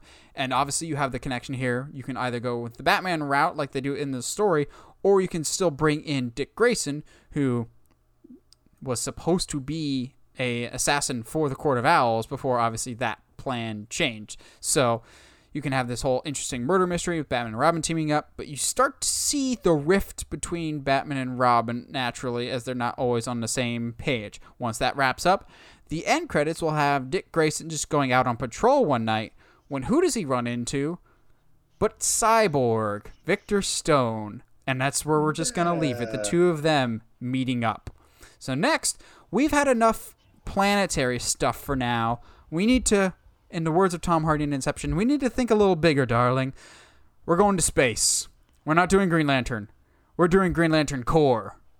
We're nice. doing. We're starting off strong with everybody because I need the Green Lanterns to be established for bigger things down the road. So this will focus on the entire uh, sector of two eight one four, not just Hal, um, Hal Jordan and John Stewart. We're gonna have Hal, John, Kilowog, um. Kyle, because Josh needs yeah! Kyle. Yeah.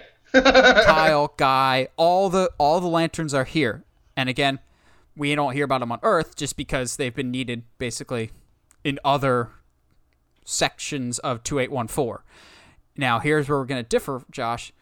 Sinestro is the main villain, having already turned a while ago. So we never see the friendship okay. between Hal and um, Sinestro. So we don't need that whole origin. We're just going to skip the whole betraying friends angle already. We're just going to have him be the main villain. He's already a Yellow Lantern. So okay. have him and his Yellow Lanterns versus the Green Lantern Corps somewhere. When that gets done, we're going to have some tease to our next movie, which sets up the Justice League villain, Starro the Conqueror. Because, of course, it has to be. The first Justice League villain in the comics should be his one in the movie. Plus, it would just make sense. You can have a lot of storytelling possibilities. So you can have Starro mind control and possess Superman, maybe. Or, better yet, control Batman and hack into the Batcomputer, find everybody's weaknesses. Kind of do a Tower, Tower of Babel situation there.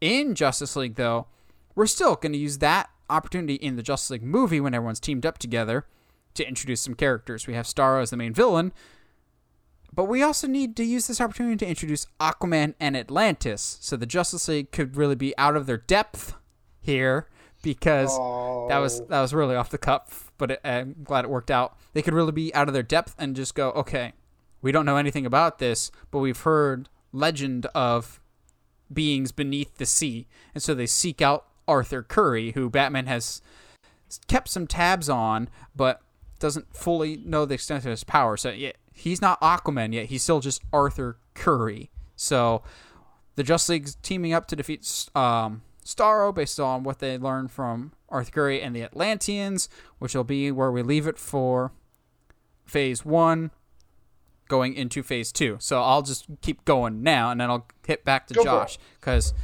phase two starts with Aquaman basically piggybacking off of the Justice League movie of he gets introduced in this movie and then we immediately follow up with his story, which is going to be very, very similar to the movie uh, with Jason Momoa. I don't think there's a whole lot that really needs to be changed there because honestly, other than the suit, yeah, nothing really changes. So if you don't actually have him suit up as Aquaman, maybe he's wearing just some generic Atlantean armor in the first Justice League movie, then yeah, you can still just do the Jason Momoa one. I think that works out just fine. Next up, because I don't want them to face each other, I want them to team up as friends. We're going to do a World's Finest movie. For those that yeah. don't know, that's Batman and Superman. Whenever they team up together, just the two of them, that's what that's called. It's the World's Finest. I don't want Batman versus Superman. I want them to be actually on the same page. Our villains here are going to be Lex Luthor and Ra's al Ghul. Because I've always thought that's a pairing that works. It's not like the Batman Superman movie where it's Lex Luthor and Joker, who I've always thought their motives never align. Whereas Lex and Ra's are very much big picture manipulators, and I could see them very much working on the same page. However, you're going to need some muscle, so we get a bunch of mid-level villains in here. If we wanted to have like Metallo or Bizarro, um, Clayface, some some villains that we probably aren't going to have as main villains can show up to be the muscle here. Um, maybe Batman and Superman get framed for something that they didn't do. Um, yeah. But then the we continue to show the rift between Batman and Robin, because at a certain point, maybe towards the tail end of Act two, Batman benches Robin, basically says, we're not going to have you in danger in this mission. It's just going to be me and Supes, just because. And so obviously that's not going to sit well with Dick Grayson. So their rift is basically reaching a boiling point. Next, we've got the next Wonder Woman movie, Wonder Woman Hunted, because we're calling it that because Cheetah is the main villain, and mm. we're going to do it right this time, because good yeah. Lord. Um, maybe Cheetah's hired by somebody. That can be up for debate. Most important features in this Wonder Woman movie, though, is one, we're going to get Cheetah right. Two, we're going to introduce Donna Troy, a k a. Mm, Wonder Girl. Yeah. And then at the end, after Cheetah's been defeated and captured, Lex Luthor is going to come visit Cheetah in prison, telling her he's making his own legion if she wants to join and get revenge on Wonder Woman. So that's going to start planting the seeds for Justice League two. Next up, we're going to have The Flash, Flashpoint, in which case Reverse Flash is our main villain, and Flash is going to discover time travel. However, it's not going to be full-on Flashpoint in terms of changing the entire direction of the of the universe. It will have ramifications for Barry when he tries to go back and change his mother's fate. But it'll be more of just a straightforward Flash story as opposed to vast, impacting universe story. Most important thing to note about this is, one, we introduce... Ooh, excuse me. Reverse Flash, but we also introduce Wally West. We're introducing Yay. more and more of the supporting characters, because Gee, I wonder why. our very next movie is Teen Titans. There it is. I was wondering yeah. when it was going to come up. So, important, Teen Titans is going to start the movie with Robin leaving Batman, basically quitting on the spot, in which case he's going to join up with his friend Cyborg, Wally West, and Donna Troy. Notice how we've... Uh, casually just introduce them over time. I wonder how that worked out. Um, and the Titans are going to be trying to stop Cadmus Labs, which is run by Lex Luthor, who is doing kind of sketchy government operations on several different heroes, one of which being Beast Boy, because that just makes sense to me. Um, when the team is at their lowest, basically, um, they're all they've all been captured except for Dick. And Dick, mm. in this moment, realizes he can't do what he used to do anymore. He's got to be somebody else. So he ditches the Robin uniform behind behind him and becomes Nightwing. So if yeah, I know I course, can't course, do a Nightwing movie, it makes the most sense to do it in Titans. So it's kind of a Robin arc within a Titans story. And also, I just... This is super fanservice-y, but I don't care. When we get the full team assembled now with all the Titans, Beast Boy, Cyborg, Donna Troy, Wally, and now Nightwing... As they're about to go into action, Titans, go! I'm just, I just need that, please. Now here's where we're gonna get interested. Once, once they've wrapped everything all nice and tidy up, we find out that Cadmus Labs isn't actually run by Lex Luthor, but it's run by Granny Goodness. Now this, this is gonna be super long-term booking, but I want to lay this seed now that we'll come back to much, much later. But the other end credits we're gonna get is all the uh, Teen Titans are going to be hanging out at the tower when somebody rings the doorbell. They answer it, and it's a Robin. Hey, I'm the new Robin. Just Jason has been brought into the universe. And yeah, we just had Robin leave at the beginning, and our new Robin is already there rep- to replace him. Yeah, we're moving that fast with it. Next, we've got Superman, Man of Tomorrow. So we got our next Superman movie with Brainiac as the main villain, because I want a villain that Superman can't just punch his way out of. Think of it like Winter Soldier. It's a it's more of a movie about the concept and the idea of what's black and what's white. Is there, there a little bit of gray area? Like, how do you stay morally good in this increasingly gray area? And Brainiac is a he's an analytical mind, and Superman is not an analytical mind. He's a punch first, ask questions later. So how do you deal with that? That's what makes Brainiac such an interesting, complex character. So once we have Superman and Brainiac square off, end credits for this, we go to Luthor Corp, where Lex Luthor is working on his new Doomsday project, which we'll come back to that. Uh, since we haven't had we had our standalone Superman movie, we need our standalone Batman movie. So we're doing Batman Death in the Family. We're doing know. we're doing Death in the Family, and we're killing off Jason. However, I want to merge some other stories with it, just because I think it's famous for like one moment with Robin dying at the hands of the Joker, but I need a narrative around that. I want that to be the final thing in the movie, like Robin dying, failing, and putting Robin's body in the ground. Basically, that's how it ends, which leads us to Justice League two, which will feature, meanwhile, in the Legion of Doom.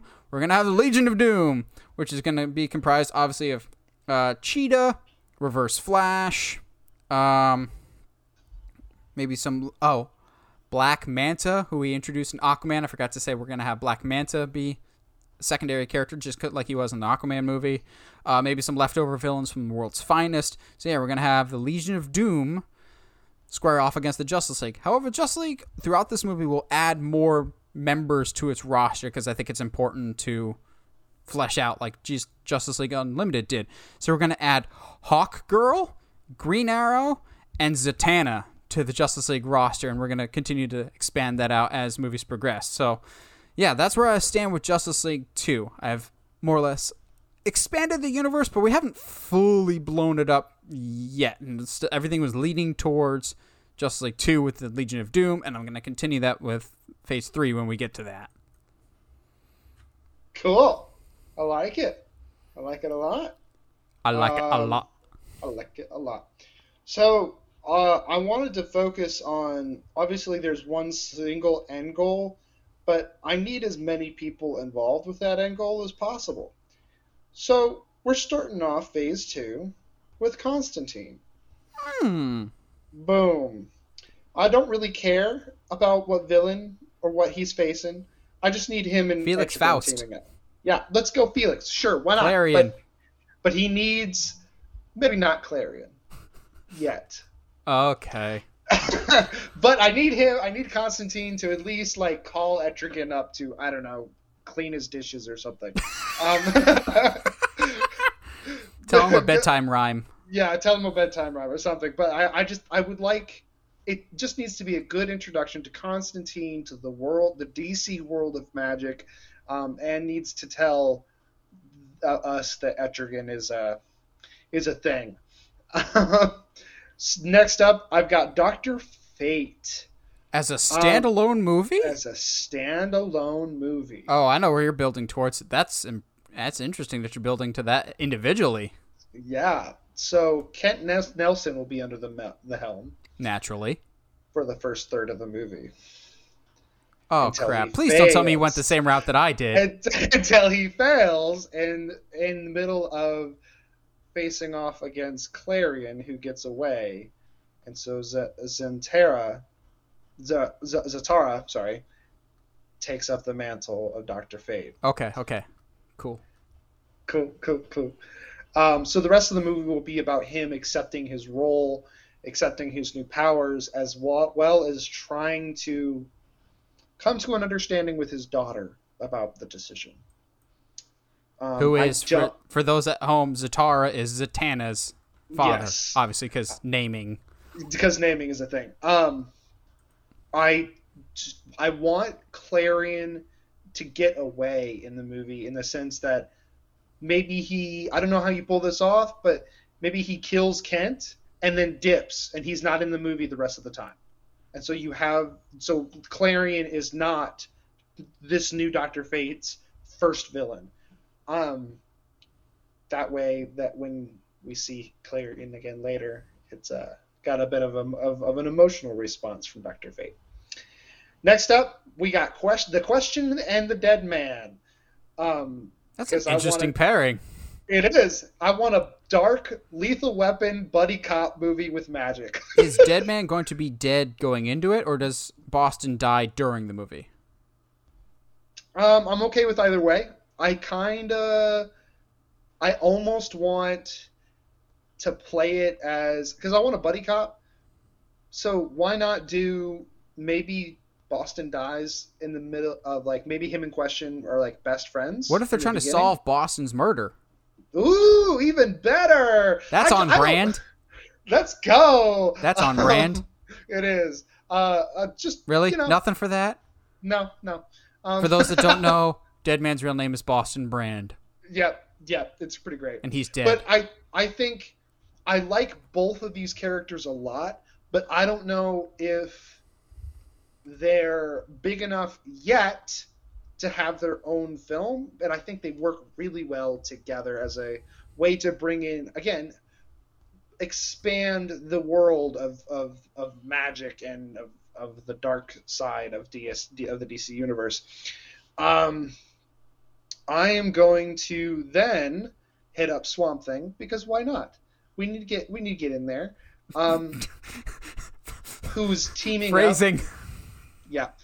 Who's teaming up with Poison Ivy. That makes sense. Yes, it makes sense. Um, that way it's kind of a, it's kind of a weird, uh, complex thing whenever she shows up in Gotham as a villain.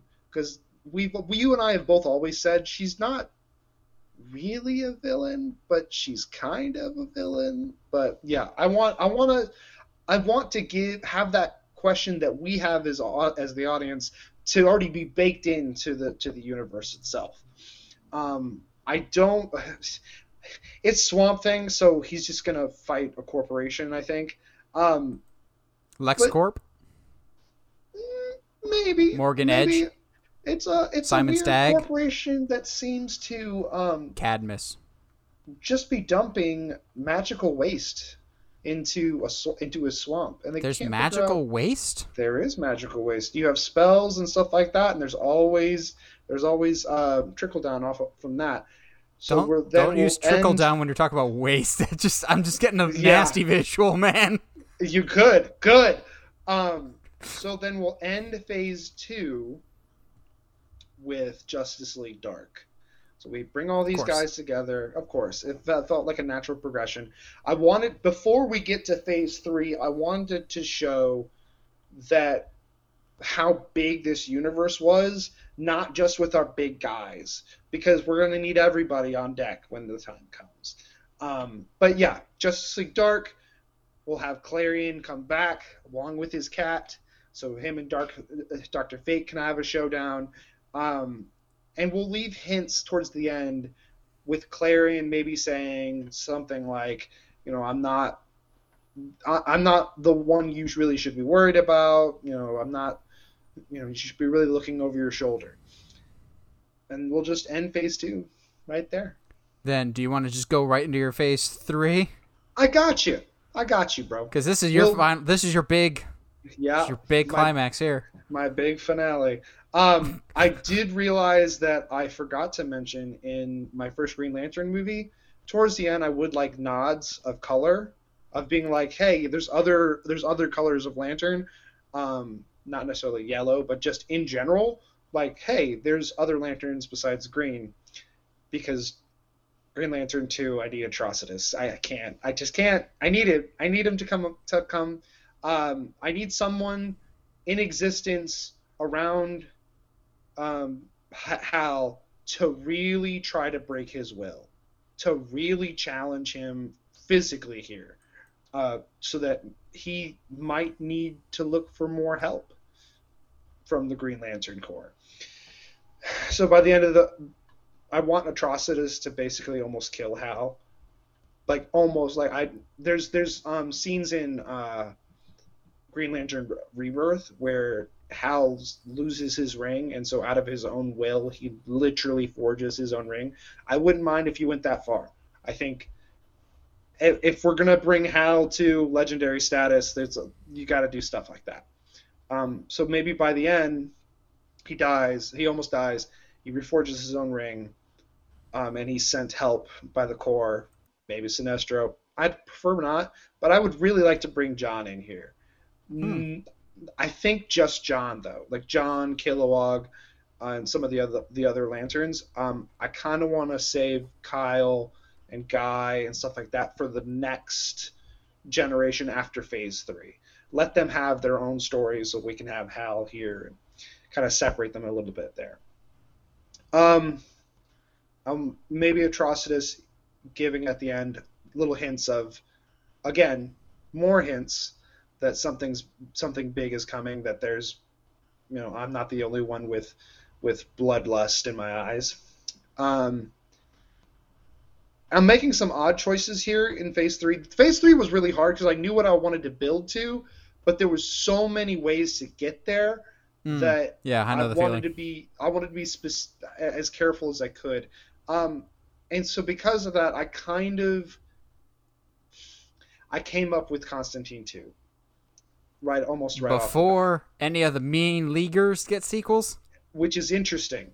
And I don't. I, I think partly because there's some other stuff coming down. I'm. I, I couldn't.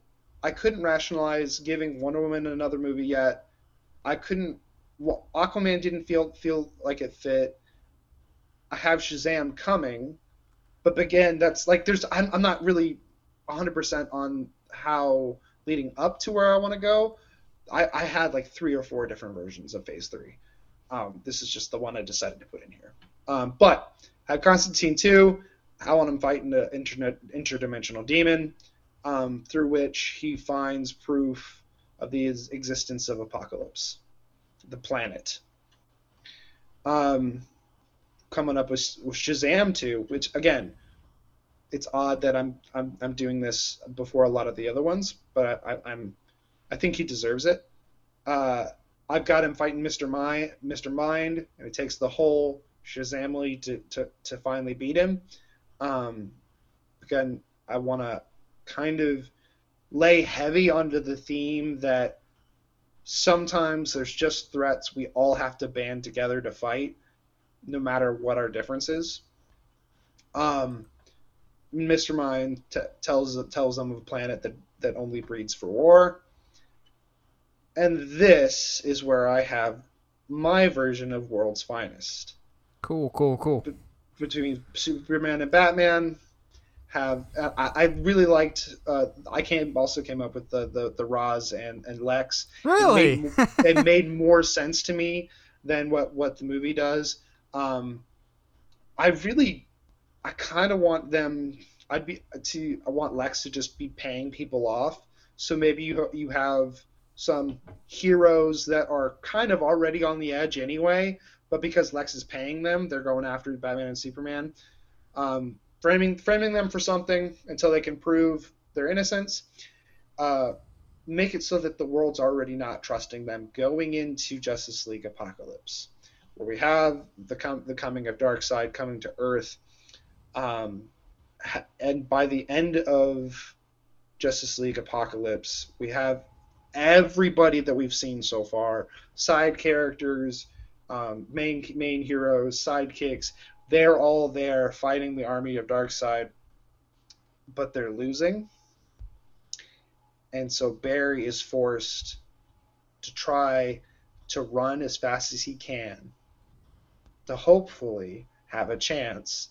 And the final movie of Phase three, which I've dubbed the Justice Paradox. Ooh, I like I really, that. That's a I good title. I was like, I was like, ooh, that's nice. Um, they, so we have Barry running back in time to try to warn people to try to get a different outcome than uh, than than what happens in Apocalypse, where literally everybody's being killed. Um, so Infinity I, War. Yeah. Unfortunately, and unfortunately, I didn't realize it until I was rereading everything before we went live, and was like, "Oh no, or, oh no!" Or you're getting a little bit of um, Zack Snyder's influence in there. Basically, Justice League Endgame. Or, or what Zack Snyder uh, a was a little bit, but going for a little bit. Yeah, a little bit. I think, but I like the idea of that. This is the first time that Barry realizes he can time travel from running. Like he was, it was one of those like, I always had this theory that I could because of how fast I could run, blah, blah, blah. But this is the first time he does it so that, hey, if I can go back and save my friends and potentially save the planet, by the, you know, by the end of the movie, he's asking himself, what if I could go back and save my mom? And I, And just, you know, by the end of the... I, I don't... Obviously, I don't want Darkseid to be dead by the end of the movie. Um, I think there's too much mileage in that. I, w- I am wary of Darkseid being the the gimme of, hey, it's kind of like how Marvel used to be in the comics where like something bad would happen and you'd be like, hey, it's Skrulls. And I'm like, I don't want it to be always going back to Darkseid. So while I don't want him dead, I do want him like thoroughly defeated. Mm. And we'll just kind of end, end there on a as good a note as we can. I like it. I like it. So then it's kind of like resetting the universe, right? Basically. Basically. Basically. So then everybody coming out of this is still the people that went through everything, but they've been able to go back and make certain choices that might make them stronger in the end. Mm. Cool, cool. So now let me take it into my home stretch, my last uh, two phases, because like I said, I have four phases. And mm-hmm. I think from this point on is when I'm going to start to make Josh really, really happy. Um, Probably. So I, for my mindset, like after big events, I want to do some cool downs. So that's going to be in both phase three and phase four, as you'll see. So after Justice League two, in which case um, they've just defeated the Legion of Doom, I'm going to have, Josh will be happy about this, Harley and Ivy. They get their Yay. own, they get their own standalone movie with the villains being Penguin and Two-Face. They could be, this story could be a lot of different things, uh, but I just think that pairing is really, really strong, especially after watching the Harley Quinn animated series. Yeah. Um, it's a different, not necessarily no stakes, but definitely much lesser stakes than Justice League versus the Legion of Doom, like a, a breather, because we're going to need it before things get really, really dark. And things really, really will. But again, before things get too dark, our next movie is Shazam. And we're going to keep a lot of what happened with uh, uh, David F. Sandberg's movie, because I really, really love the Shazam movie. So we're going to keep most of it. However, Superman's going to have a much more prominent m- role in this movie. He's going to be more like okay. the Tony Stark in Spider-Man Homecoming. Of this is still a Shazam movie, but Superman will be there to basically console and guide a young Billy Batson in the ways he should go. Um, yeah, but it's going to be very, very similar to the original movie, just with more Superman in it, which is going to be important because the next one, I want Josh to be here for this. Come on, Josh. You're not going to want to miss anything. Okay. So the next one is, I need Superman and Shazam because the next movie is Superman Doom. The, the first and only R-rated movie in my D C universe, because oh. I think it, it fits and it needs to be. Why? Because obviously with a name like this, this is the death of Superman here. Um, so the movie begins with Clark and Lois getting married, so they're on happy terms, but the doomsday creature that Lex has created, that he is, his, Lex's plan is, I'm going to create this doomsday monster that's going to kill Superman, but because I control him, I'll be able to stop him, and the city will finally see me as the hero that I truly am. Obviously, that doesn't go right, and um, Doomsday breaks out and just causes massive havoc. If we want, we can maybe have Doomsday kill some lesser-known heroes, like maybe like Plastic Man, or Mister Terrific, like not like high tier, but show that he's not to be messed with. And up until this point, Superman has not faced a threat like Doomsday, so he's getting his butt kicked, and he actually has to tap into that unbridled rage that he has. This is the first time that he's actually able to unleash for the first time, basically, and just go ham on Darkseid, not Darkseid, on Doomsday. He just ruins Doomsday's day, but in the process, obviously, Superman is going to get beaten to death by Doomsday. He stops Doomsday, but in the process, he dies. I don't want it to be a simple just stab in the gut like Batman versus Superman. I think that was really, really a cop-out of just, hey, you got stabbed once, now you're dead. No, I want the life to slowly drain out of Superman. I want this to be painful and agonizing to watch. I want people to question, is this is going to be the first time that Superman doesn't make it home? Because everyone always complains that he's overpowered. Well, what if you've got somebody that's just wailing on Superman? So, unfortunately, he does eventually die. And unlike Batman versus. Superman, I want the whole Justice League to be there. I want this big, huge funeral for him. I want all the Leaguers there, and then I want Clark to have his own small funeral um, to contrast the two personalities. And here's the big difference. Superman is going to stay dead for quite a long time, but his presence is going to be felt, and that theme of death is still going to resonate a lot for Phase three. Um, his Superman's death causes a rift not just in our uh, planet, but in the entire universe, as we'll see in the next movie, Lantern Wars. Yeah. Which is basically all the different lantern colors are at war against each other, trying to assert dominance in the universe, as it's basically a free-for-all now after I the death see. of Superman. Like, it's like cops right. working overtime with Green Lanterns, basically. Um, so you can have all of them, like, maybe yellow and reds teaming up before they turn on each other. We get the introductions of the blue lanterns, which are obviously the best. Um, okay. Have some, some of the orange lanterns, the violet lanterns. Yeah, I I want all the Lanterns Corps to be introduced so we can have them and use them later. And I think the death of Superman will obviously catapult that as the universe is going, oh, everything's up for grabs now as the strongest man in the universe is now gone. Um, but before Lantern Wars ends, we have an end tease for the arrival of the Black Lanterns, the only Lantern Corps that wasn't involved in this fight. We're going to save them for a later date. Back home on Earth, Batman is coping with death in a big way, not just with Jason, who we lost in the last Batman movie and our Death in the Family movie, but now he's mourning the loss of his friend Superman. And because it's Batman, he's supremely in denial about death. He doesn't think Superman's dead. Uh, he doesn't believe Jason's dead. And he has good reason to, because this movie, Batman Nightmare, obviously with a K, because why not, is our adaptation of the Under the Red Hood storyline. So Batman's greatest failure in Jason has come nice. back to life. Now nice. to just ruin his day, and now he's emotionally weakened because he's just lost Jason and lost Superman, so he's not emotionally prepared to deal with this. So I think that just makes it so much worse. And speaking of emotionally unprepared, we've got Aquaman Sea of Fire, in which case mm-hmm. yeah I know right I a, like that yeah you're gonna like this more. We're gonna kill Mera. Yeah finally yeah we're gonna oh, kill oh, that's Mera terrible Oh, We're going to kill Mera, which obviously is not good for Aquaman, who, again, worked closely with Superman. He's dealing with death. And now one of his close friends and love interest in Mera dies. And so he goes on an unbridled rage. Maybe he's fighting somebody. I'm not sure who we want to put in. We already used Orm in the first Aquaman because we based off the movie. Uh, maybe we bring back Orm. He's pissed. And somehow in the movie, just, again, fan servicey, Aquaman's going to lose his hand because that's just what you need to do. But obviously, Aquaman is pissed and not in the best emotional state going forward in the universe. Next, we've got The Flash. Lightning strikes twice. Now, I've already pitched this idea in another podcast episode. Um, it's The Flash, with the main villains being Godspeed and Gorilla Grodd.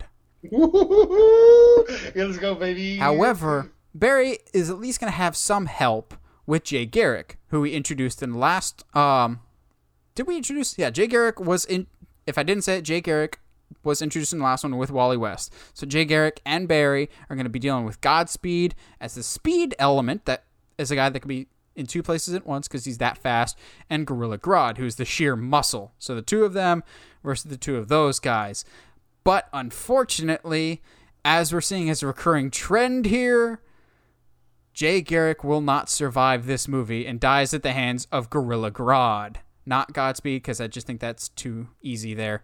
So Jay Garrick is gone. Barry has now lost Superman. He's now lost Jay Garrick. Um, but, again, Godspeed and Gorilla Grodd can be stored away for a later date after they're defeated. And then last one, before Justice League, we've got Justice League Dark.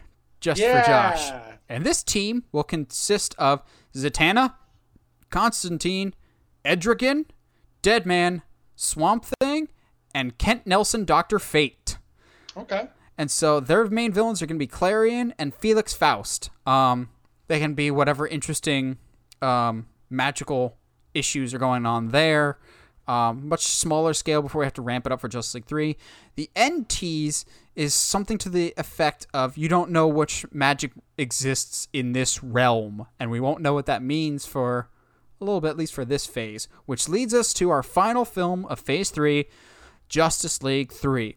Darkseid seeing that the Kryptonian protector Superman is gone and dead, and that the team is missing quite a few of its members, decides this is the time we must attack Earth. And he is mm-hmm. absolutely wreaking havoc. He's basically dominating the entire Earth, and Darkseid would take over had we not gotten the resurrection of Superman. Here's yes. where Superman comes back halfway through. Of course, sporting his black and silver regeneration suit that he sees in the comics and in the movies. However... Question. Mullet yes. or no mullet? M- sure, mullet. Why not? Yeah, beard. Sure, why not? Because Henry Cavill can pull off a beard. He can pull it yeah. off. Why not? Which, oh, that can play even more into my story narrative later. Um, however, we get Superman to come back to life, and he's able to... He basically brings hope back to his team, and they're able to repel Darkseid and kick him back to Apocalypse for good. However, Superman was not able to come back in time, and we lost even more Leaguers because of the power of Darkseid. So, we're going to kill off Martian Manhunter, Hawkgirl, Kilowog, Wally West, Edrigan, Kent Nelson, Doctor Fate, and Poison Ivy. Everyone is getting killed off in this one, basically. So, I also purposely picked all those people because I want at least one person from every team to suffer a loss somewhere. That's fair. So, like also, it. without Kent Nelson's Doctor Fate around, we're going to have Zatanna don the helmet. We're going to have Zatanna. Z- Zatanna. Z- Zatanna. Not Zatara. Zatanna. Interesting. I think that's okay. much more emotionally interesting. Maybe Constantine can tell her not to do it, but she's aware of the responsibilities, so she hmm. is our new Doctor Fate. And one last thing before we move on. While they were able to win the day and finally defeat Darkseid, Superman, even though it was not his fault because he was dead, he feels guilty that he was not revived in time to make sure that his teammates didn't die. So he's actually going to stay in the black and silver suit for a while as a sign of mourning. I think okay. that would be an interesting emotional place to put him in. So that's the end of phase three. So we're going to ramp things up for our final phase here, phase four. And like I did with the beginning of phase three, I need a cool down movie because we've we've had this big, huge epic with a lot of stakes and a lot of dead people. We need a cool down movie. So we're going with Arrow and Canary. In which Yay! case, Green Arrow and Black Canary get stuck in Belrev prison with a whole bunch of people and other... uh. prisoners and inmates, basically lower level criminals that maybe are they've put away, so we can have a whole bunch of fun cameos of lesser known villains all trying to get basically Green Arrow and Black Canary. It'll be a very much like The Raid for D C, basically a much more contained, mm-hmm. focused, um, straightforward story basically. Uh, so once they have escaped, we get an end credits with Amanda Waller recruiting some of the inmates for reduced nice. prison sentences, which will lead us to The Suicide Squad. I wanted to have it, but it had to make sense. So, like we said in Arrow and Canary, Amanda Waller will be recruiting certain inmates from Belrev Prison to basically say, hey, we lost a whole bunch of Justice Leaguers last time Darkseid was here, and we lost a whole bunch of people before that. The world needs heroes, and you're the best we can do right now. So I need you to go on this special mission. And these people are...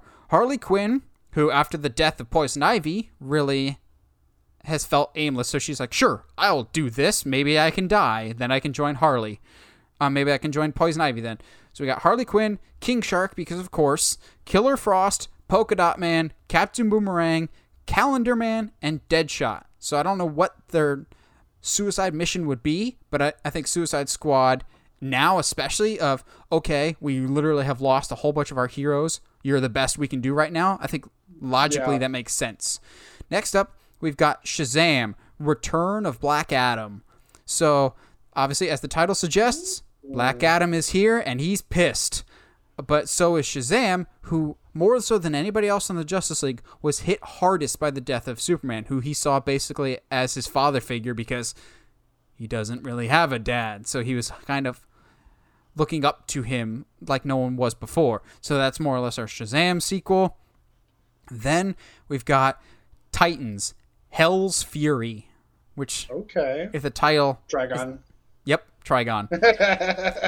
And as is a trend right now for um, phases three and four, the team is in mourning. They're mourning the loss of Wally West, who died in Justice League three. But thankfully, the team has grown in its ranks. They've added Raven, Starfire, and Aqualad to the team, so it's a little bit bigger. Um, also, we're going full Young Justice. Got it. Okay, heard. No, they're both. They've both both been on Teen Titans, uh, but they're also right. Titans, not Teen Titans anymore. Sure. Uh, with Trigon is our main villain, who um, obviously by the end of the movie they defeat Trigon, but Trigon warns of other demonic threats incoming, and he's not the biggest thing to fear in the universe. With Raven seeing a vision of a black ring, which leads us to our next movie. Oh, no way! Okay. Which leads us to our next movie, Blackest Night. And here's yes! where here's where I make My Josh. Boy. Here's where I make Josh really, really happy, because I think I may have actually made some tweaks to the comic that I think Josh will like even more. So for those that don't know, Blackest Night is a storyline which we're going to adapt here, where basically there's a Lantern Corps called the Black Lanterns that are fueled by death, basically. So a guy that had the first Black Lantern ring killed himself to make himself even stronger. So he's fueled by death. And they're almost the most powerful Lantern Corps in the universe. So seeing um, that the Justice League is depleted, the Earth's protectors are weakened, and due to the effects of the Lantern War that we talked about in last phase, the Lanterns are spread way too thin across the galaxy of all color spectrums, and they're at odds with each other. So the Black Lanterns are going, this this is the time to strike. So they launch their attack on Earth, and Earth is basically without any of its major defenders anymore, except for the core members of the Justice League.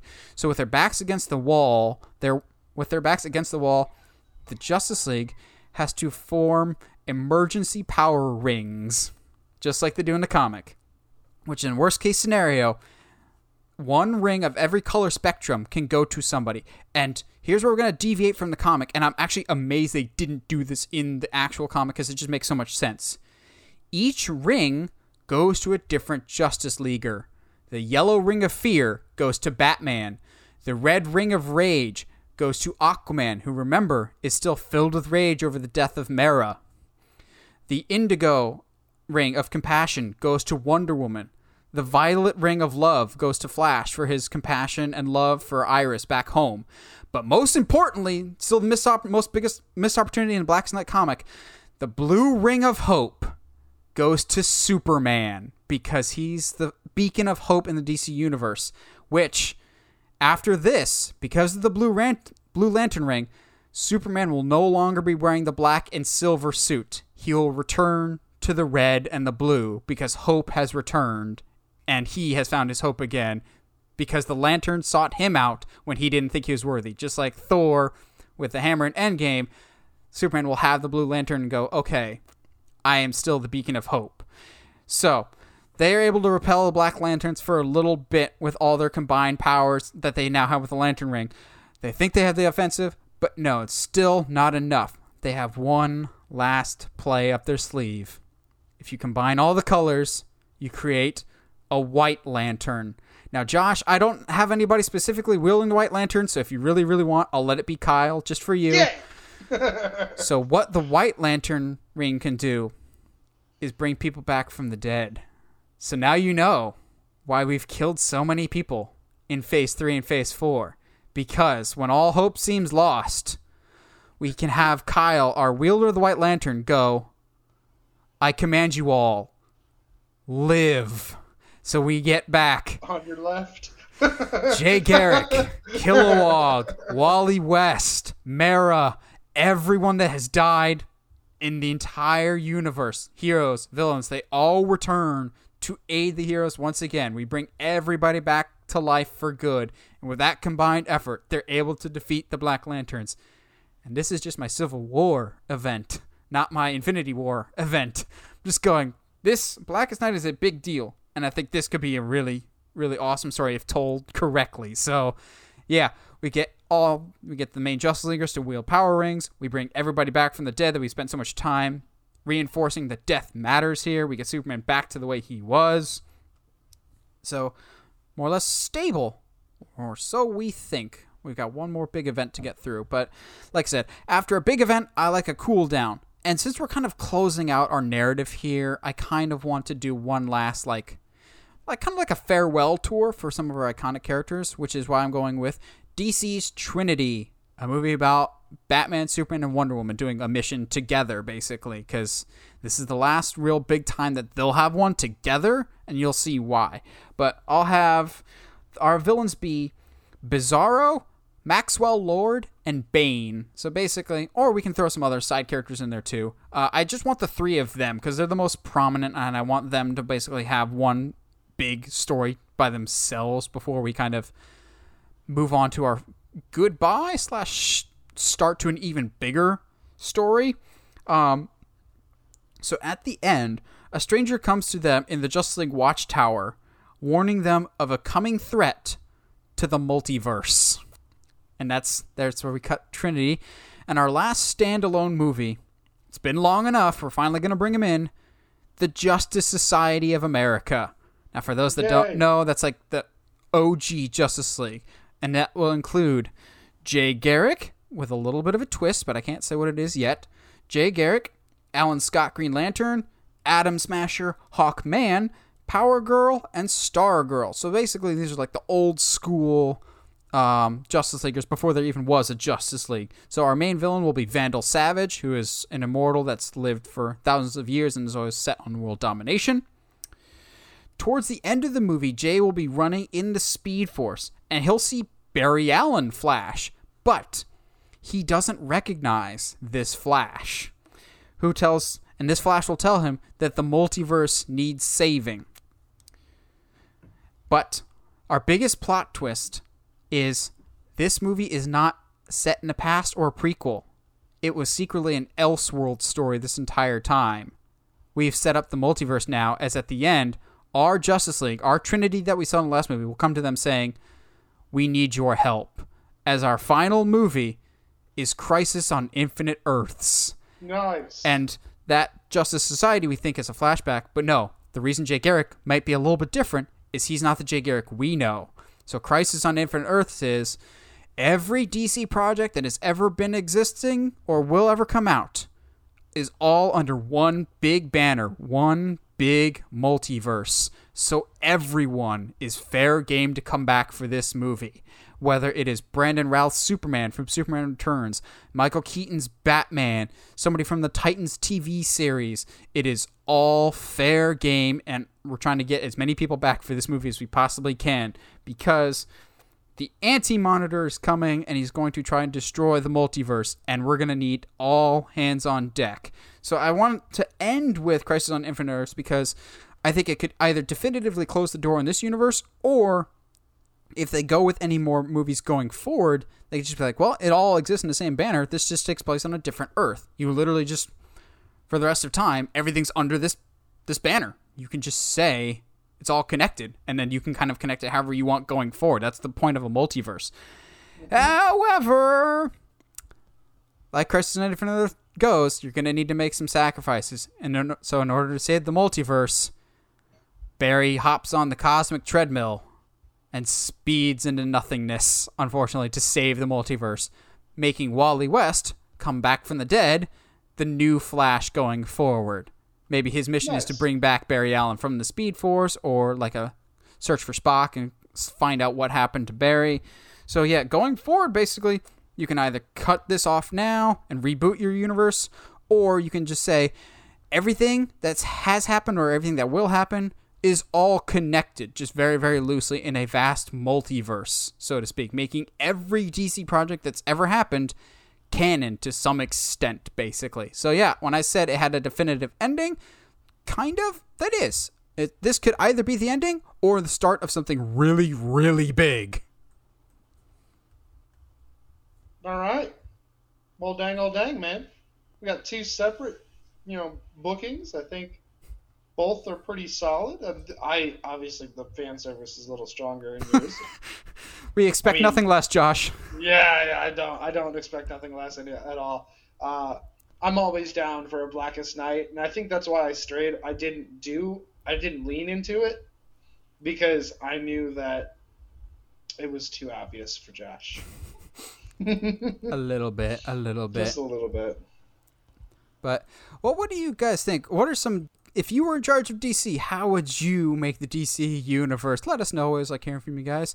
Well, if you like what you hear and you want to hear more, subscribe to us on whatever audio platform you're listening to us on, whether it's iTunes, Spotify, Google Podcasts, or YouTube.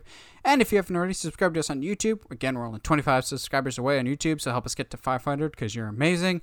Um, and as always, stay sharp, movie guys and gals.